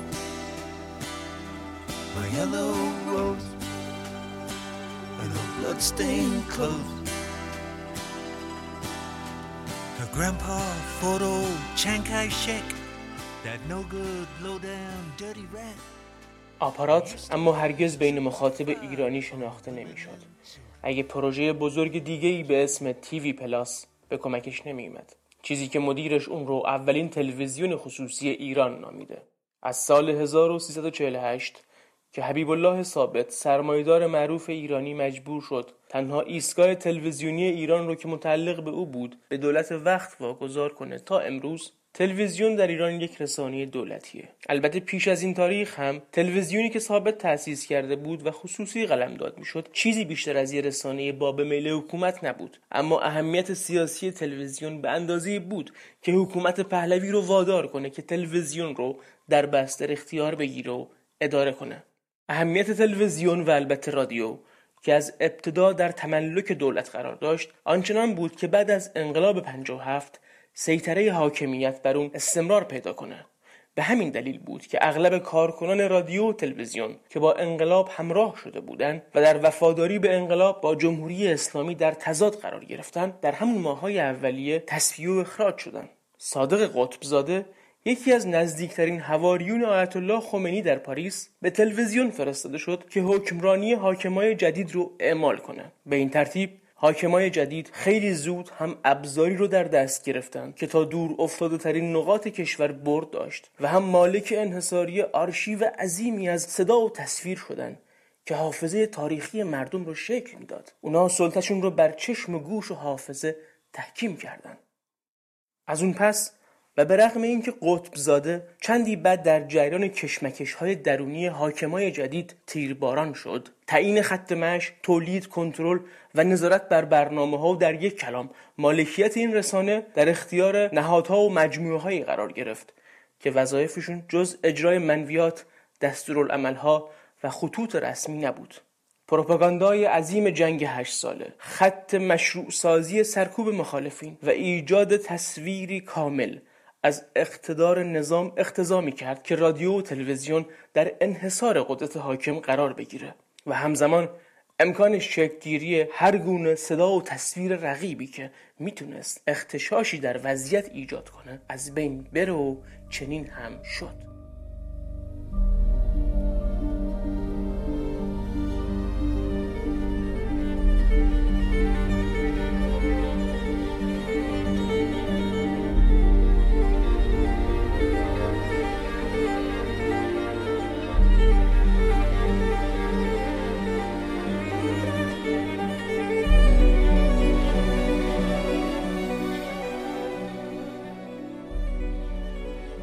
ریاست تلویزیون سالها بین افراد معتمد دست به دست شد تا دوباره در طی بازگشت جریانی که بعد از مرگ خمینی از قدرت حذف شده بود به دولت و مجلس به موضوع کشمکش و درگیری تبدیل بشه.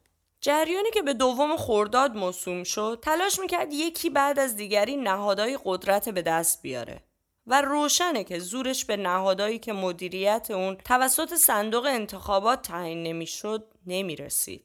همین مقاومت نهاد رهبری در حفظ مدیریت و سیاست های یک سویه صدا و سیما علیه دولت منتخب باعث شد تلاش برای سهمبری از رسانه ملی به تدریج جاش به ایده راه اندازی تلویزیون خصوصی بده. به خصوص اینکه مدت ها بود گفتار خصوصی سازی و کاستن از نقش دولت در اداره جامعه به موضوع مورد علاقه جریان های سیاسی اصلاح طلب روشنفکران جریان اصلی هنرمندان وابسته و روزنامه‌نگاران نزدیک به جریان اصلاحات بدل شده بود و این گفتار تانسته بود پیش بخشهایی از طبقه متوسط هم محبوبیت پیدا کنه. تلویزیون خصوصی وجوهی ویژر نمایندگی می‌کرد که گویا در ناسازگاری با ایدئولوژی حاکم قرار می گرفت. مطالبه تلویزیون خصوصی نشانه وجود تمایلاتی فرهنگی و اجتماعی بود که توی رسانه ملی قایب بودند. غربگرایی، آزادی های اجتماعی و سبک زندگی، مصرفگرایی و معلف های دیگه ای که دقدقه ها و خواست های لایه های احیا شده و نوظهور طبقه متوسط بودند. و از طریق صدا و سیما پاسخ درخوری نمی گرفتن. ناکارآمدی صدا و سیما در جذب این دسته از مخاطبین و پیدایش انواع شبکه های ماهواره‌ای و متناسب بودن برنامه این شبکه ها با ویژگی های فرهنگی این گروه اجتماعی ضرورت وجود تلویزیون خصوصی را بیش از همیشه نشان می‌داد. اگه برای اصلاح طلبا راه اندازی چنین تلویزیونی به این دلیل ضرورت داشت که اونا این دسته از مخاطبین پیاده نظام سیاسی خودشان می‌دانستند و می‌خواستن بهشان خوراک فکری بدن برای کل حاکمیت هم کم کم وجود تلویزیون خصوصی که بتونه با شبکه های ماهواره‌ای رقابت و به این ترتیب از تأثیرات سیاسی این رسانه جلوگیری کنه ضروری به نظر می رسید. سال 84 مهدی کروبی نامزد شکست خورده انتخابات ریاست جمهوری اعلام کرد که قصد داره تلویزیونی ماهواره‌ای با نام سبا را اندازی کنه.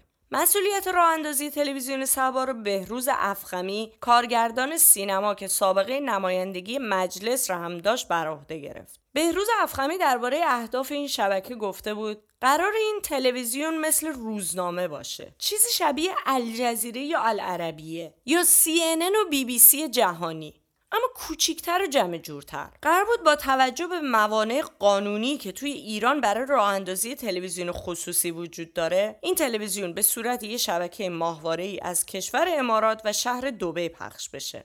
با این حال این شبکه که تا پای پخش برنامه هم پیش رفته بود. هیچ وقت راه اندازی نشد. مشابه همین اتفاق برای تلویزیون خصوصی افتاد که تو سال 87 محمد خاتمی تلاش کرد از ژنو راه اندازی کنه و برای کاستن از حساسیت های سیاسی گفته شده بود که بناس برنامه های این شبکه به زبان غیر فارسی و برای کمک به ایده گفتگوی تمدن ها ساخته بشه.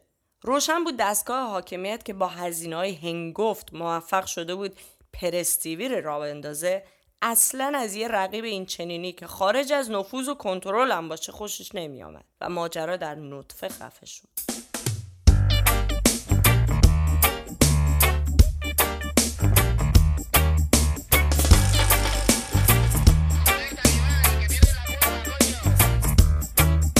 Dispuestos a mentir sobre papel. Dispuestos a fingir frente a la cámara 3. Total lo que digamos está bien. O al menos desde arriba ya me dieron el ok. okay. تمام این ممانت های قانونی و فراقانونی در مواجهه با یک پدیده پود شد و به زمین ریخت. تلویزیون اینترنتی جایی که حکومت امکان کنترل اون رو نداشت و به رغم فیلترهای سنگین همیشه راهی برای دور زدن فیلتر پیدا می‌شد و حتی ابزار این دور زدن توسط نهادهای نیمه رسمی به فروش می رسید. کسب سود آزادی مصرف که به منطق برسازنده وضعیت جدید تبدیل شده بود قدرتمندتر از خواست کنترل بود. و به همین دلیل تنها طریق اعمال اراده حاکم این بود که راهی برای ائتلاف کاسبای فضای مجازی و بازجوهای امنیتی پیدا کنه. در حالی که پروژه آپارات هنوز خیلی سوت و کور بود یک تلویزیون اینترنتی تأسیس شد که هم آپارات رو به یک مرجع ویدیویی تبدیل کرد و هم تونست مخاطبای زیادی رو جذب کنه. TV Plus. یه تلویزیون اینترنتی که زمینه کاریش بیشتر دنیای ستاره های ورزش موسیقی و سینماست. و اونطور که توی ویکیپدیای این تلویزیون اومده تا حدودی سیاست.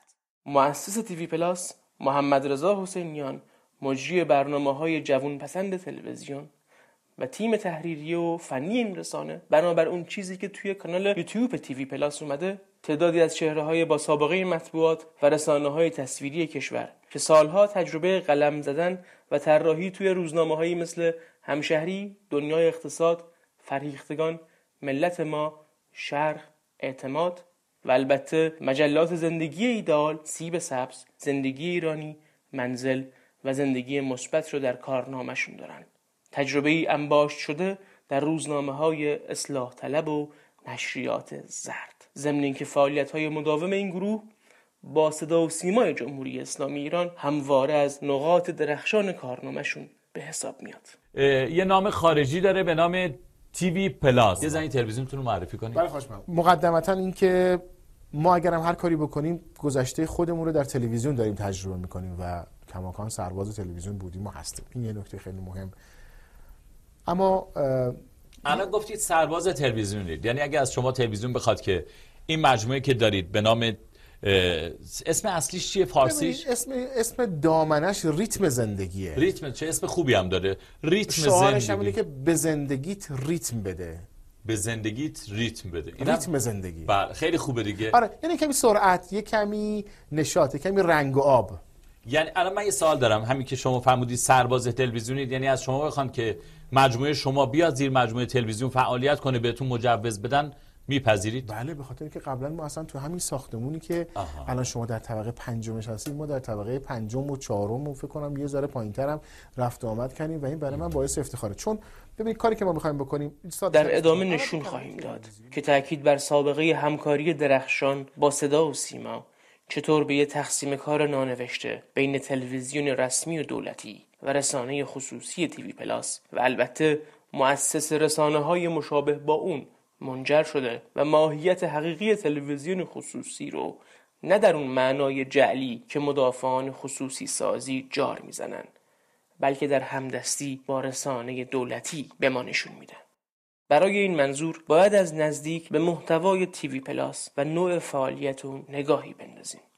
تعداد دنبال کننده های TV Plus به نقل از سایت این رسانه نزدیک به یک میلیون و هفتصد و سی هزار نفر ذکر شده و باز به نقل از سایت این تلویزیون محبوب ترین کلمات search شده توی این سایت این است کلیپ اینستاگرام کنسرت مهران مدیری خندهدار داعش خندوانه احسان علیخانی محمد رضا گلزار دور همی و امیر تتلو.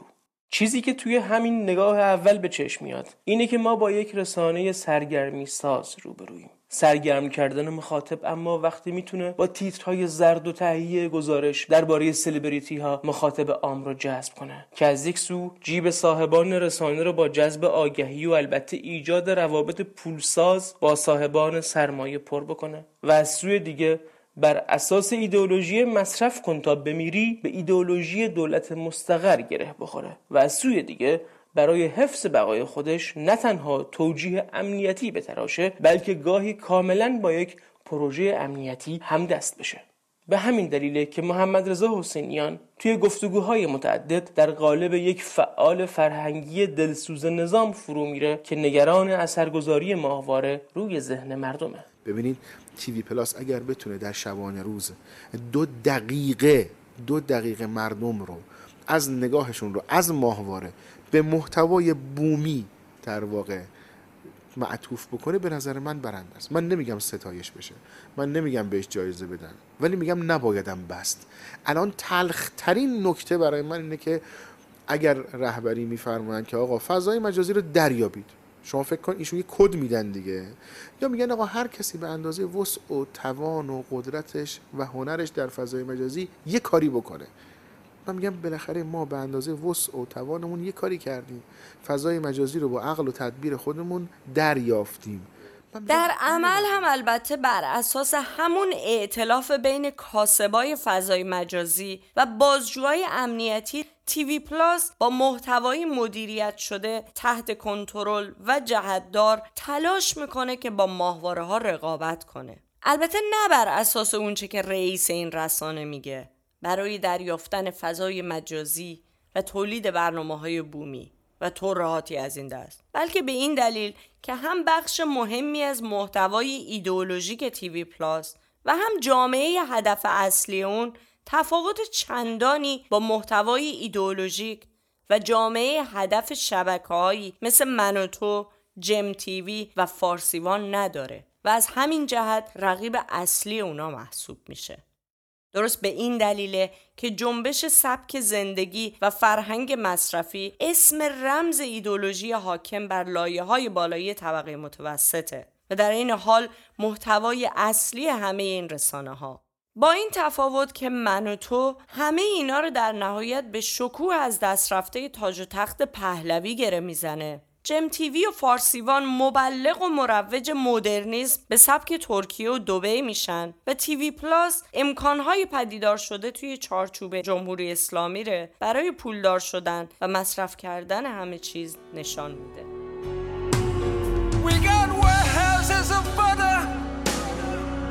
We got wine.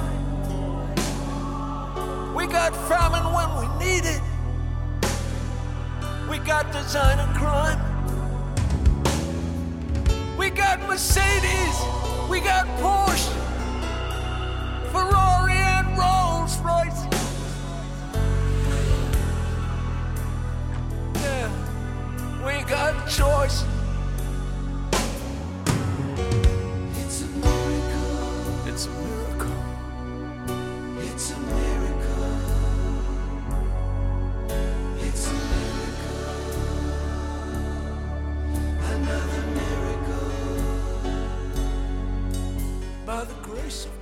از برنامه های تولید شده توی TV Plus که اتفاقا می‌تونه نشان بده چطور یک خط امنیتی روشن می‌تونه پشت نام سرگرمی پنهان بشه. برنامه ایه به اسم Dub Stage سلام Dub Stage رو از TV Plus می‌بینید. برای اونایی که نمی‌دونن میگم. ما یه فراخوان داده بودیم از طریق صفحه اینستاگراممون که مردم دا Dubsmash بفرستن برای ما.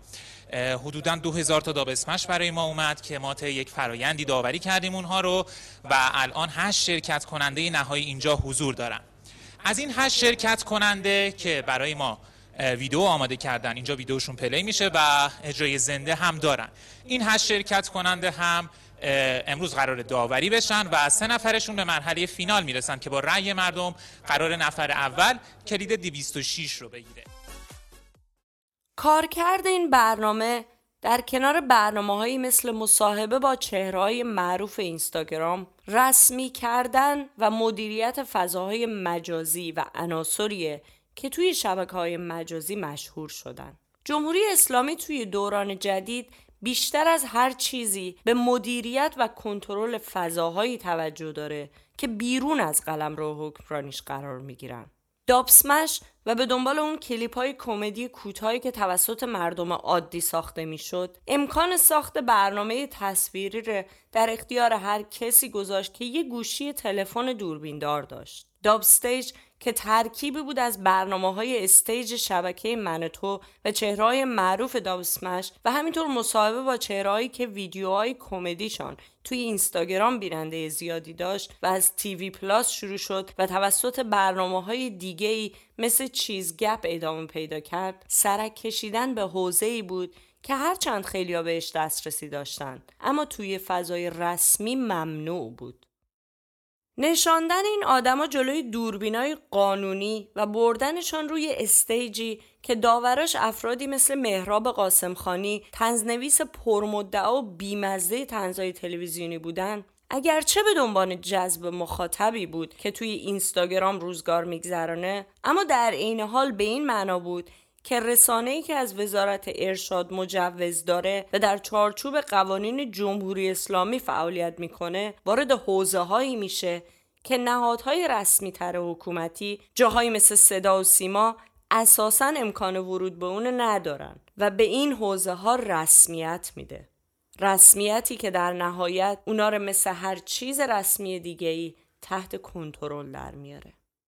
در کنار این برنامه های مثل مسابقه بنز که در اون خوشتیب ترین مجری تلویزیون ایران خوشتیب ترین ستاره موسیقی ایران و خوشتیب ترین ستاره فرش قرمز جشنواره فیلم فجر انتخاب و معرفی میشن نمونه متعالی از حق انتخاب فردی شهروندانیه که میکوشن خوب مصرف کنن.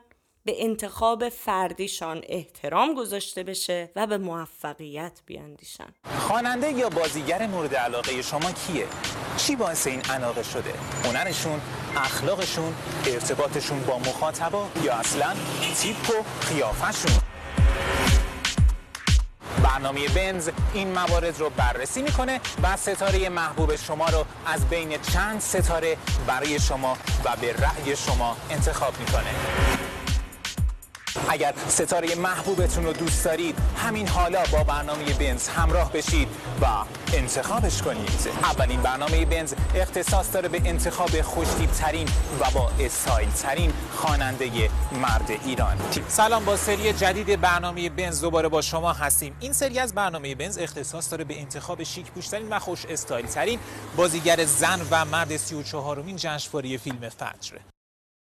رویکرد دیگه برنامه های تیوی پلاس پیش بردن خط مصرف گراییه تا گفتار طبقه متوسطی حاکم بر این رسانه مستاخهای روشنتری پیدا کنه. مصرف گرایی به عنوان یکی از اصلی ترین خسلت های طبقه متوسط.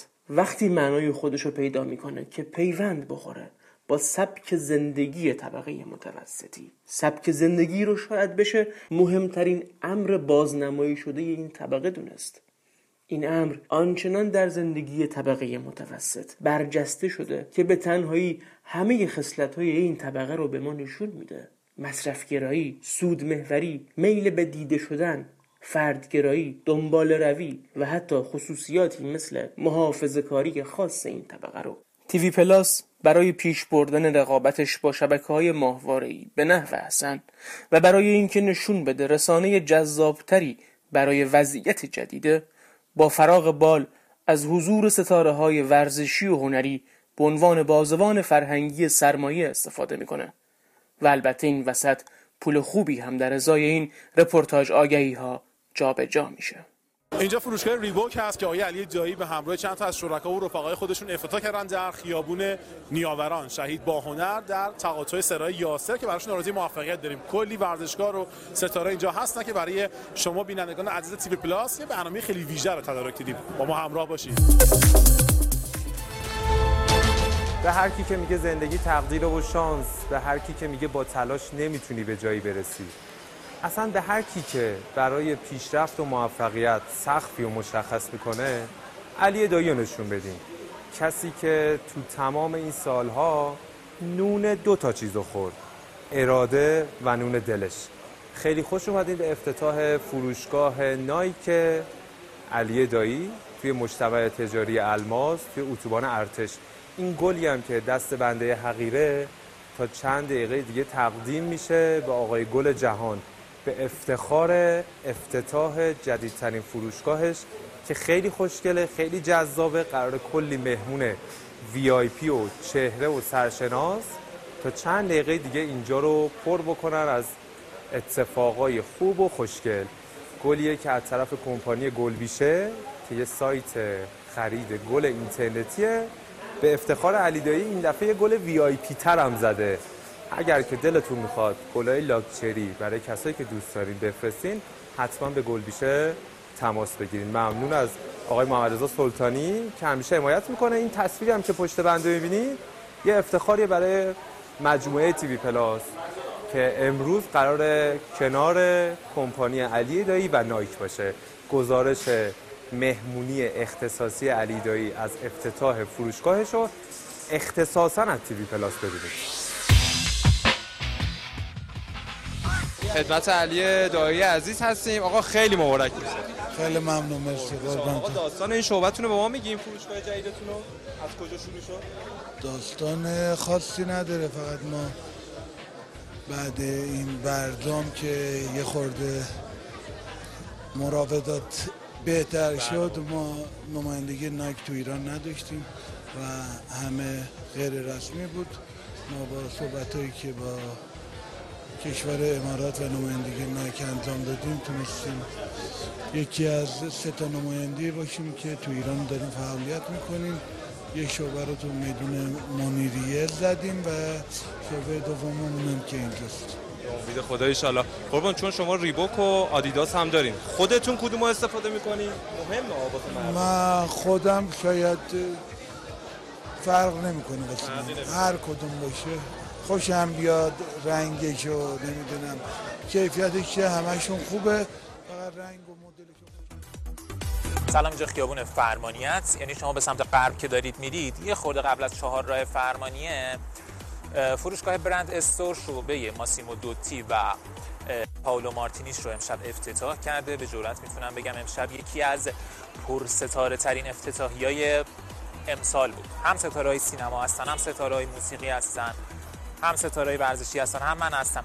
بعدم که میریم الان قسمت های مختلف فروشگاه رو می‌بینیم و اسم من برند پوش باشید دیگه. زیبایی و زیباتر شدن از دیرباز از سالهای خیلی دور همیشه آرزوی بشر بوده. به همین دلیلی که ما تو بعضی از فیلم های قدیمی می‌بینیم که خانم ها حتی با استفاده از مواد طبیعی صورت خودشون آرایش می‌کردن. اینجا بود که نیاز به وجود و افتتاح سالن های زیبایی کشف شد. به همین دلیل سالن های زیبایی مختلف در سراسر سر دنیا افتتاح شد. اما گاهی پیش میاد که شما میرین توی سالن زیبایی اما فقط یه کارتون رو خوب می‌تونین انجام بدین. مثلا فقط موهاتون رو اونجا خوب کوب می‌کنن یا ناخوناتون رو قشنگ درست می‌کنن. اینکه شما بتونین یه سالنی رو پیدا کنین که بتونین همه کارهای مربوط به زیباییتون رو اونجا انجام بدین و راضی هم باشین خیلی مهمه. ما برای شما این سالن رو پیدا کردیم. سالن زیبایی قصر قیچی. این سالن یک فضای دلنشین و آرام و لوکسی داره. در ضمن تمامی خدمات مربوط به زیبایی زیر نظر پرسنل مجرب و دوره دیده انجام میشه. به همین دلیل شما با خیال راحت می‌تونین بیاین به سالن زیبایی قصر قیچی و همه کاراتون رو انجام بدین و در ضمن راضی از سالن بریم بیرون. به به سلام. سلام. خانم رهنما؟ خیلی خوش اومدید چقدر خوشنصیب قربونتون برم. مرسی. مبارک باشه. مرسی. ممنون.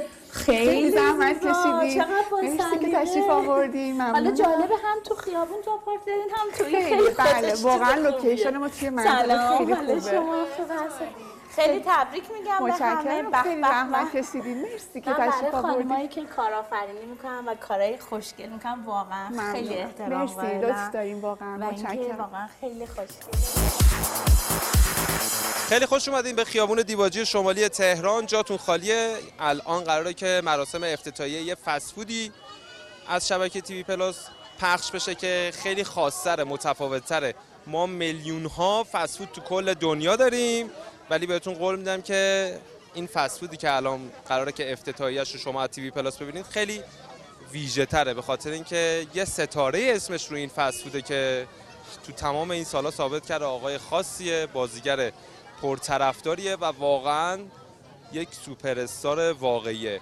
اه، فسفود اکلیپس با حضور محمد رضا گلزار امروز توی تهران داره افتتاح میشه و امیدواریم که یک گزارش جذاب از این روز با شکوه با حضور کلی طرفدار که دارید می‌بینید از شبکه تیوی پلاس براتون به تصویر بکشیم.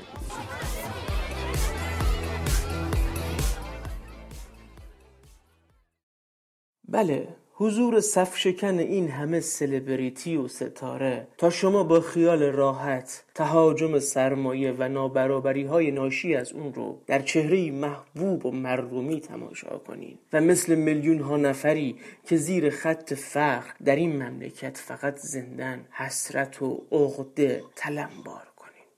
این فرهنگ لاکچری و lifestyle طبقه متوسطی رو بذارین کنار این خبر که روز دهم اسفند ماه سال 96 سبد هزینه یه خانوار کارگری مبلغ دو میلیون و 480 هزار تومن اعلام شده. در صورتی که حداقل مزد دریافتی هر کارگر اون هم در شرایطی که مشمول قانون کار باشه 930 هزار تومنه اما نگران نباشین. تیوی پلاس برای فقرا هم برنامه های تدارک دیده. تا در آینه این تلویزیون در کنار قاب های طلایی و مدروز در کنار چهره های کارت پستالی هنرمندان دست کم برای جور شدن ویترین یک رسانه خصوصی دیده بشن. البته با حضور سلبریتی ها پایکوبی علی پروین با رفتگرا احسان علی خانی عزیز و کارتون خوابای دروازه غار کنسرت رضا صادقی توی کور پسخونه ها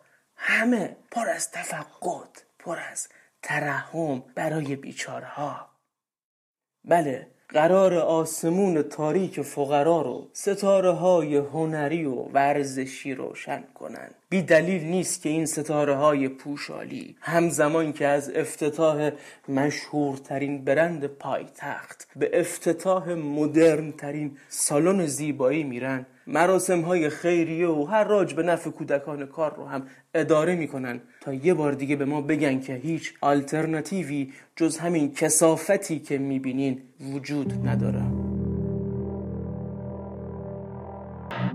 یاد میدم بهت بشی مرد بشی زن بشی خم که بتونن رود بشینن. خوب بعد بشی جوری که می‌خوان جوری که امریکا گشاد چه روز. به روز سربازا میشن گور به گور نور به قبلشون میباره. بیچاره مادر که نیشه صد دفعه اقرب ساعت. البته بازم بهش یاد دادن که مهم نی جامعه ها می‌گیره دلش. یعنی میشینه بهش میگه فرزند شهید از کلیده بهش. یاد دارم بهم یاد دادن که لال باشم. گفتن همیشه سیر میمونی بخوری حرفاتو. بگی دستمال برو ببین ارباب و کوروکی می‌کشن دور و تزریق میشه تو رگ و اخبار. یعنی به وضو می‌تونی ببینی. جامعه معتاده به شنیدن درو چشگیره نی شستشو زشتی زنجیر و پیرنهای مشکی. هالیوود و فیلم های سکسی ندارم. حسی به اگه هنوز این برنامه ها شما رو مجاب نکرده که با ائتلاف کاسبای فضای مجازی و بازجوهای امنیتی روبرویید و این توصیف به نظرتون زیادی و خیلی اقراق‌آمیز بوده عجله نکنید هنوز پرده های جذابی از ماجرا باقی مونده که بناست یکی یکی کنارشون بزنیم. اتفاقا بازیگرای اصلی این خط امنیتی هم همون ستاره های تلویزیون و سینمان که پیش از این یا توی جشن خیریه ها و افتتاح برندها در حال ایفای مسئولیت های اجتماعی سنگینشون بودن یا داشتن در راه هنر مملکت عرق میریختن. به این ترتیب TV Plus برای پیش بردن یک خط امنیتی استراتژیک نظام که توسط تمام بلندگوهای وابسته اصلاح طلب و اصولگرا و بخش مثلا مستقل ترویج و تبلیغ میشه سلبریتی های تلویزیون و سینما رو وسط می‌کشه و اتفاقا نقش مهمی رو ایفا می‌کنه. روشنه که عامه مردم در همه جای جهان توی شرایط عادی به وجوه مختلف زندگی سلبریتی ها روابط خصوصیشون و اظهار نظرهاشون علاقه دارن. پس سلبریتی ها توی همه رسانه ها حضور دارن و در راه وطن البته از راه دور و با حفظ فاصله ایمنی جانفشانی می‌کنن. اما تیوی پلاس با توجه به تصویری بودن و طیف مخاطبانش مهمترین واسطه حضور بلا منازع سلبریتی ها در حیات اجتماعی ما از جمله این بخش از اونه. حتی مهمتر از صدا سیمای جمهوری اسلامی که سمتگیری حکومتی اون پیشا پیش تکلیف مخاطب رو روشن می‌کنه.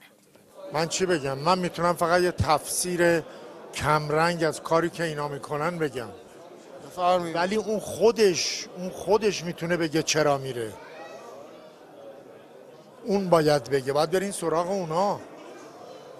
منه که مردم رو پرده سینما تو تلویزیون می‌بینن دیگه. حرفم می‌زنن حرفای منم می‌شناسن. ولی این آدمی که شما میگی چه جوریه که این جوون جونشو ور میداره میره اونجا فدای ائمه می‌کنه؟ چرا؟ تمام حرف همین چراست؟ همین یک کلمه است. که ما نمی‌تونیم به ما فقط هواشیشو مطرح می‌کنیم. که آقا رفته ما دفاع کنه رفته از دین من دفاع کنه رفته از مذهب من دفاع کنه رفته از کشور من دفاع کنه. رفته اونجا به جنگ مجبور نباشه تو خیابون ولی عصر به جنگه اینا روشنه. بر شما. ولی من فکر کنم یک نکته عمیق وجود داره که اونو خودشون می‌دونن. آقای رضوی عزیز از با یکی از بانیای اصلی برگزاری این مراسم با شکوه آقا چی شد که اصلا استارت این فکر تو ذهن شما خورد که یه کاری در راستای تجلیل از مقام شامخ شهدای حرم انجام؟ الله الرحمن الرحیم. اللهم صل على فاطمه و ابیها و بعلها و و سر المستودع به عدد ما احاط به علمک ببینید من شهرزاد ساختم. مردم استقبال کردن. این در سایه امنیتیه که این عزیزان برای ما برقرار کردن شهرزاد ساخته شد. پس تمامی هنرمندان تمامی کسایی که تو فعالیت اقتصادی شرکت دارن تو فعالیت سیاسی شرکت دارن آقای هنرمند آقای سیاست مداری که دست کومیدی برای این طرفدارات خب حالشو می‌برید. مدیون یه جای دیگه اید. پس از کیسه جای دیگه خرج نکنید خوب. بدونید یه عزت یه اعتبار یه آبروی یه کسایی رفتن با قربت اینا رو خریدن. حرفهای داریوش ارجمند که میگه اگر مدافعان حرم نبودن الان جنگ توی خیابون ولیعصر تهران جریان داشت معنای حقیقی خودش رو توی حرفهای سید هادی رضوی تهیه کننده سریال شهرزاد پیدا می‌کنه که به درستی میگه اگه مدافعان حرم در سوریه نجنگن ما نمی‌تونیم سریال موفق شهرزاد رو بسازیم. همون شهرزادی که منابع مالیش گره خورده به پرونده فساد مالی پولشویی قارت منابع عمومی و راندخاری که به واسطه همین نظم مستقر و همین امنیت ملی ممکن شده.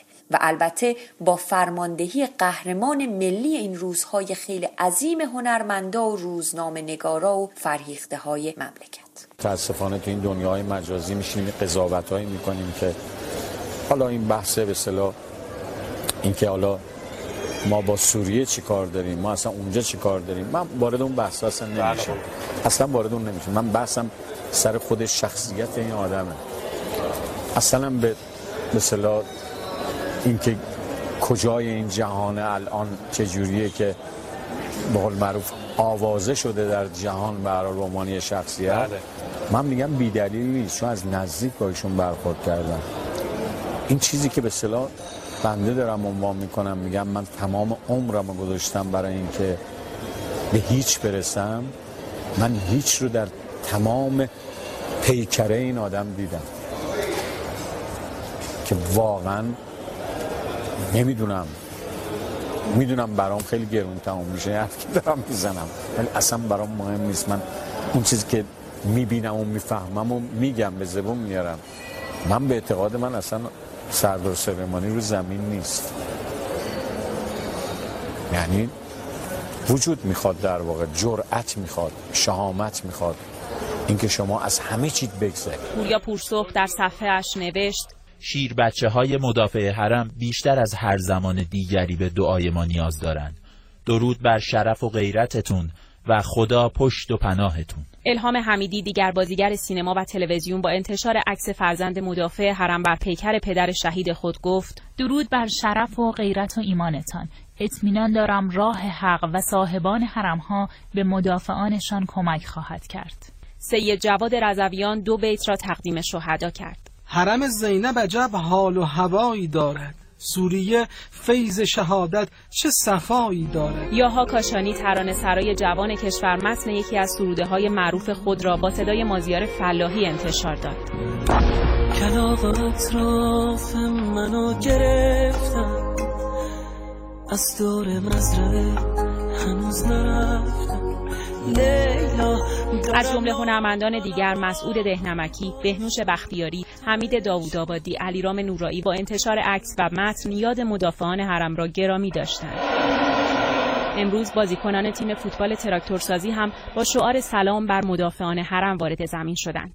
اگه انصار کلیپ متنای منتشر شده توی صفحه اینستاگرام سلبریتی ها رو روخانی می‌کنه این تیوی پلاسه که با جد و جهد دنبال سلبریتی ها میره و اونها رو مثل پرویز پرستویی مقابل دوربین مینشونه تا در صحت عقل و سلامت جان به ما بگه که سردار قاسم سلیمانی روی زمین نیست و با ملائکه حشر و نشر داره. فریبا نادری هم هست که معتقد داعش خره.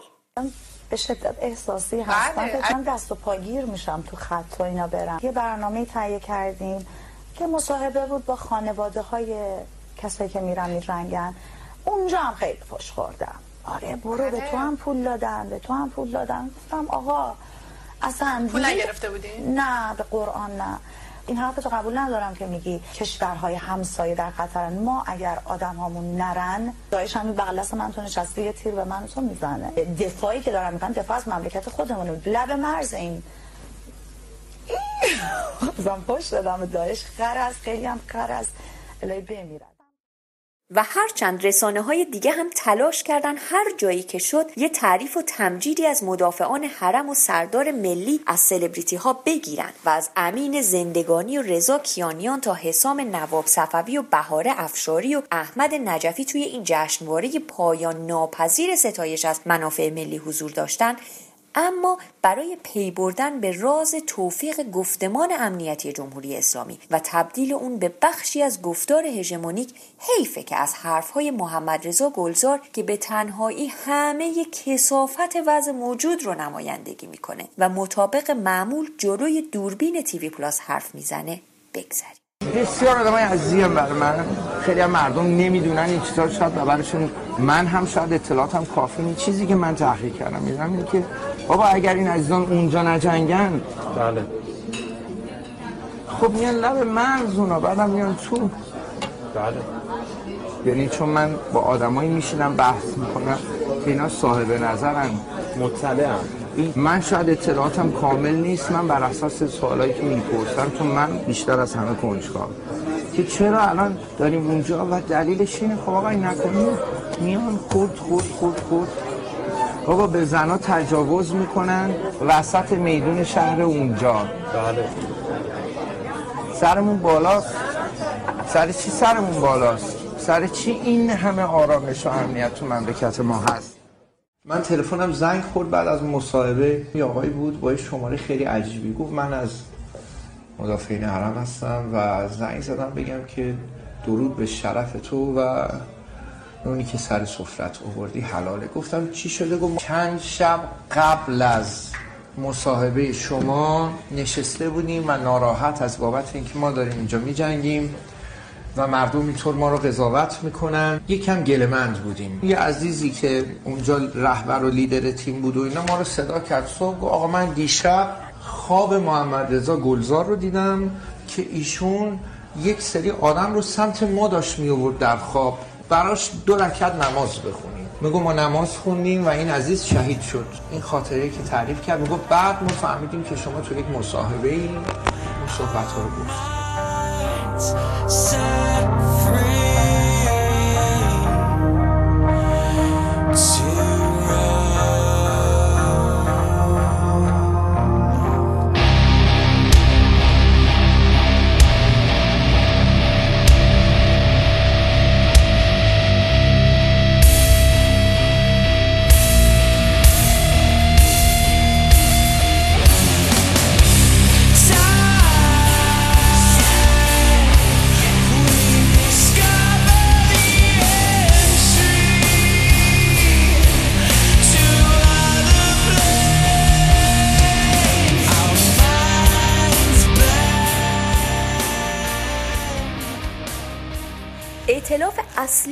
بین کاسبای فضای مجازی و بازجوهای امنیتی زمانی شکل می‌گیره که TV Plus با منطق رقابت بر سر مخاطب و سود وارد عرصه ای میشه که بازجوهای امنیتی از قبل با منطق حذف و سرکوب توی اون مستقر بودن و هزینه های هنگفتی رو خرج ارتش سایبری و پروژه های اون کردن.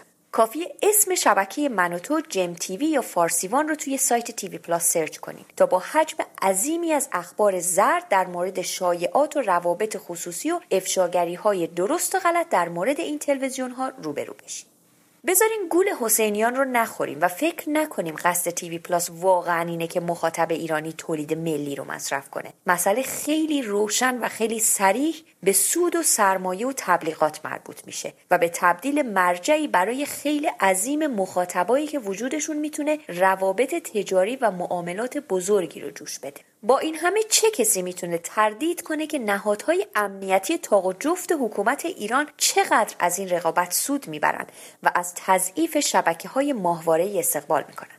پس اصلا اتفاقی نیست که حمید رضا و مصطفی دو مجری جوون و شوخ و شنگ تیوی پلاس که بر حسب تصادف تو یکی از اولین ویدیوهاشون با مسعود فراستی مصاحبه کردن بارها سراغ امیر حسین آکادمی گوگوش میرن و مراسم توبه به سبک جدید رو درست در قامت بازجوهای حاضق وزارت اطلاعات اجرا می‌کنن. و من فکر نمی کنم که مثلا کسی پیدا شده باشه برای رضای خدا مثلا بخواد بیاد کمک مردم کنه. حالا مردم گناه دارن. ما بیایم خرج کنیم این همه. مثلا یه ثروت 100 میلیون پوندی ما ما رسیده. ما می‌خوایم در راه رضای خدا مردم رو سرگرم کنیم. دیگه گناه دارن. مثلا همچین چیزی که وجود نداره. بالاخره یه هدفی داره اون شبکه. نه تنها من و تو بلکه شبکه های دیگه هم همینطوره. یعنی برنامه‌ای که داره پخش میشه برنامه‌ای که حالا ما چه دوست داشته باشیم چه دوست نداشته باشیم داخل ایران یه کشوری هستیم که با فرهنگ خودمون با سنن خودمون و این وجود داره این یه حقیقتیه. ولی چیزی که هستش اون شبکه ها دارن یه سری برنامه ای تولید می‌کنن که من خودم حالا درست یا غلط توی اون برنامه شرکت کردم. ولی با شرکت کردن تو اون برنامه اینا یه جذب مخاطبی می‌کنن با آوردن مثلا یه ستاره یه مثلا حالا یه خواننده یه حالا هر کسی که مثلا برای مردم شاید جذاب باشه میارن و مردم رو جذب اون برنامه می‌کنن. مثلا تلویزیون جم تلویزیون جم از اون دسته تلویزیونایی هستش که اومده دیگه ترتیب یعنی قشنگ طبقه بندی کرده جم تین نمی‌دونم life نمی‌دونم که یعنی همه جوره احاطه داشته باشه و اثرگذار باشه روی سبک زندگی مردم داخل ایران حالا با نشون داده سریال های خیلی نمی‌دونم نامتعارفه. چه- نا- نامتعارف یا اینکه لحاظ ارزش هنری هیچ ارزشی ندارن به جز اینکه یه سری آداب و رسوم اشتباهی رو که حتی خود سازنده هایی که اون سریال تو اون کشور همچین یعنی مردمش همچین فرهنگی شاید نداشته باشن رو دارن می‌سازن و میفرستن ایران will not be able to stay home, brother. You will not be able to plug in, turn on, and cop out. You will not be able to lose yourself on Skag and skip out for beer during commercials because the revolution will not be televised. The revolution will not be televised. با وجود این همه رسانه و مؤسسه فرهنگی و تلویزیون اینترنتی به واقع باید گفت که انحصار صدا و سیمای دولتی شکسته شده. مهدی کروبی در حصر هم به این ترتیب به آرزوی دیرین خودش دست کم در حوزه های فرهنگی و اجتماعی رسیده. هر حرف اجتماعی و فرهنگی که او و جریان سیاسی مطبوعش دارن امثال تیوی پلاس بازگو می‌کنن دوگانه تلویزیون خصوصی تلویزیون دولتی. از همون اول جعلی بودنش آشکار شده بود. همین که حبیب الله ثابت سرمایدار معروف و پولساز حاضر میشه ایستگاه تلویزیونی رو لابد به قیمتی مناسب به دولت وقت بفروشه نشون میده که هر ملک خصوصی روزی قابل فروش به دولته. همونطور که هر دارایی دولتی بدون اینکه منطق هژمونی سرمایه رو بشکنه قابل واگذاری به بخش خصوصیه. این همانی بخش خصوصی و دولتی در خصلت‌های انحصاری و اقتدارآمیز. تنها محدود به این جنبه مکانیکی نیست بلکه خصلت‌های ماهوی و کارکرد این دو بخش رو هم شامل میشه. به این معنی که هر دوی اینها از یک دستورالعمل نهایی پیروی می‌کنن. و اون منطق سرمایه است و حفظ مناسباتی از قدرت که منطق سرمایه در دل اون جاری بشه و جز صدای سرمایه صدای دیگه‌ای شنیده نشه. درست به همین دلیلی که وضعیت اعتدال می‌تونه توی بال چپش میلاد دخانچی و جیوگی و سیما فکر رو نه تنها تحمل بلکه تقویت کنه تا حتی حوزه ها و گفتار نبرد طبقاتی رو تحت مایملک فضای رسمی حاکم در بیاره. اون رو قانونی کنه و از ریخت بندازه.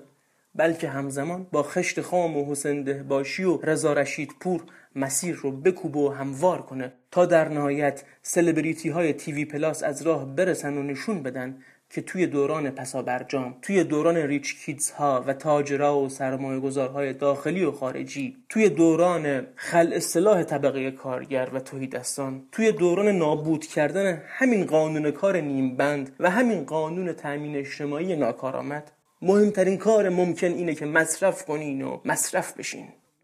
با کمی تأخیر به دوران سیاه اعتدال خوش اومدین.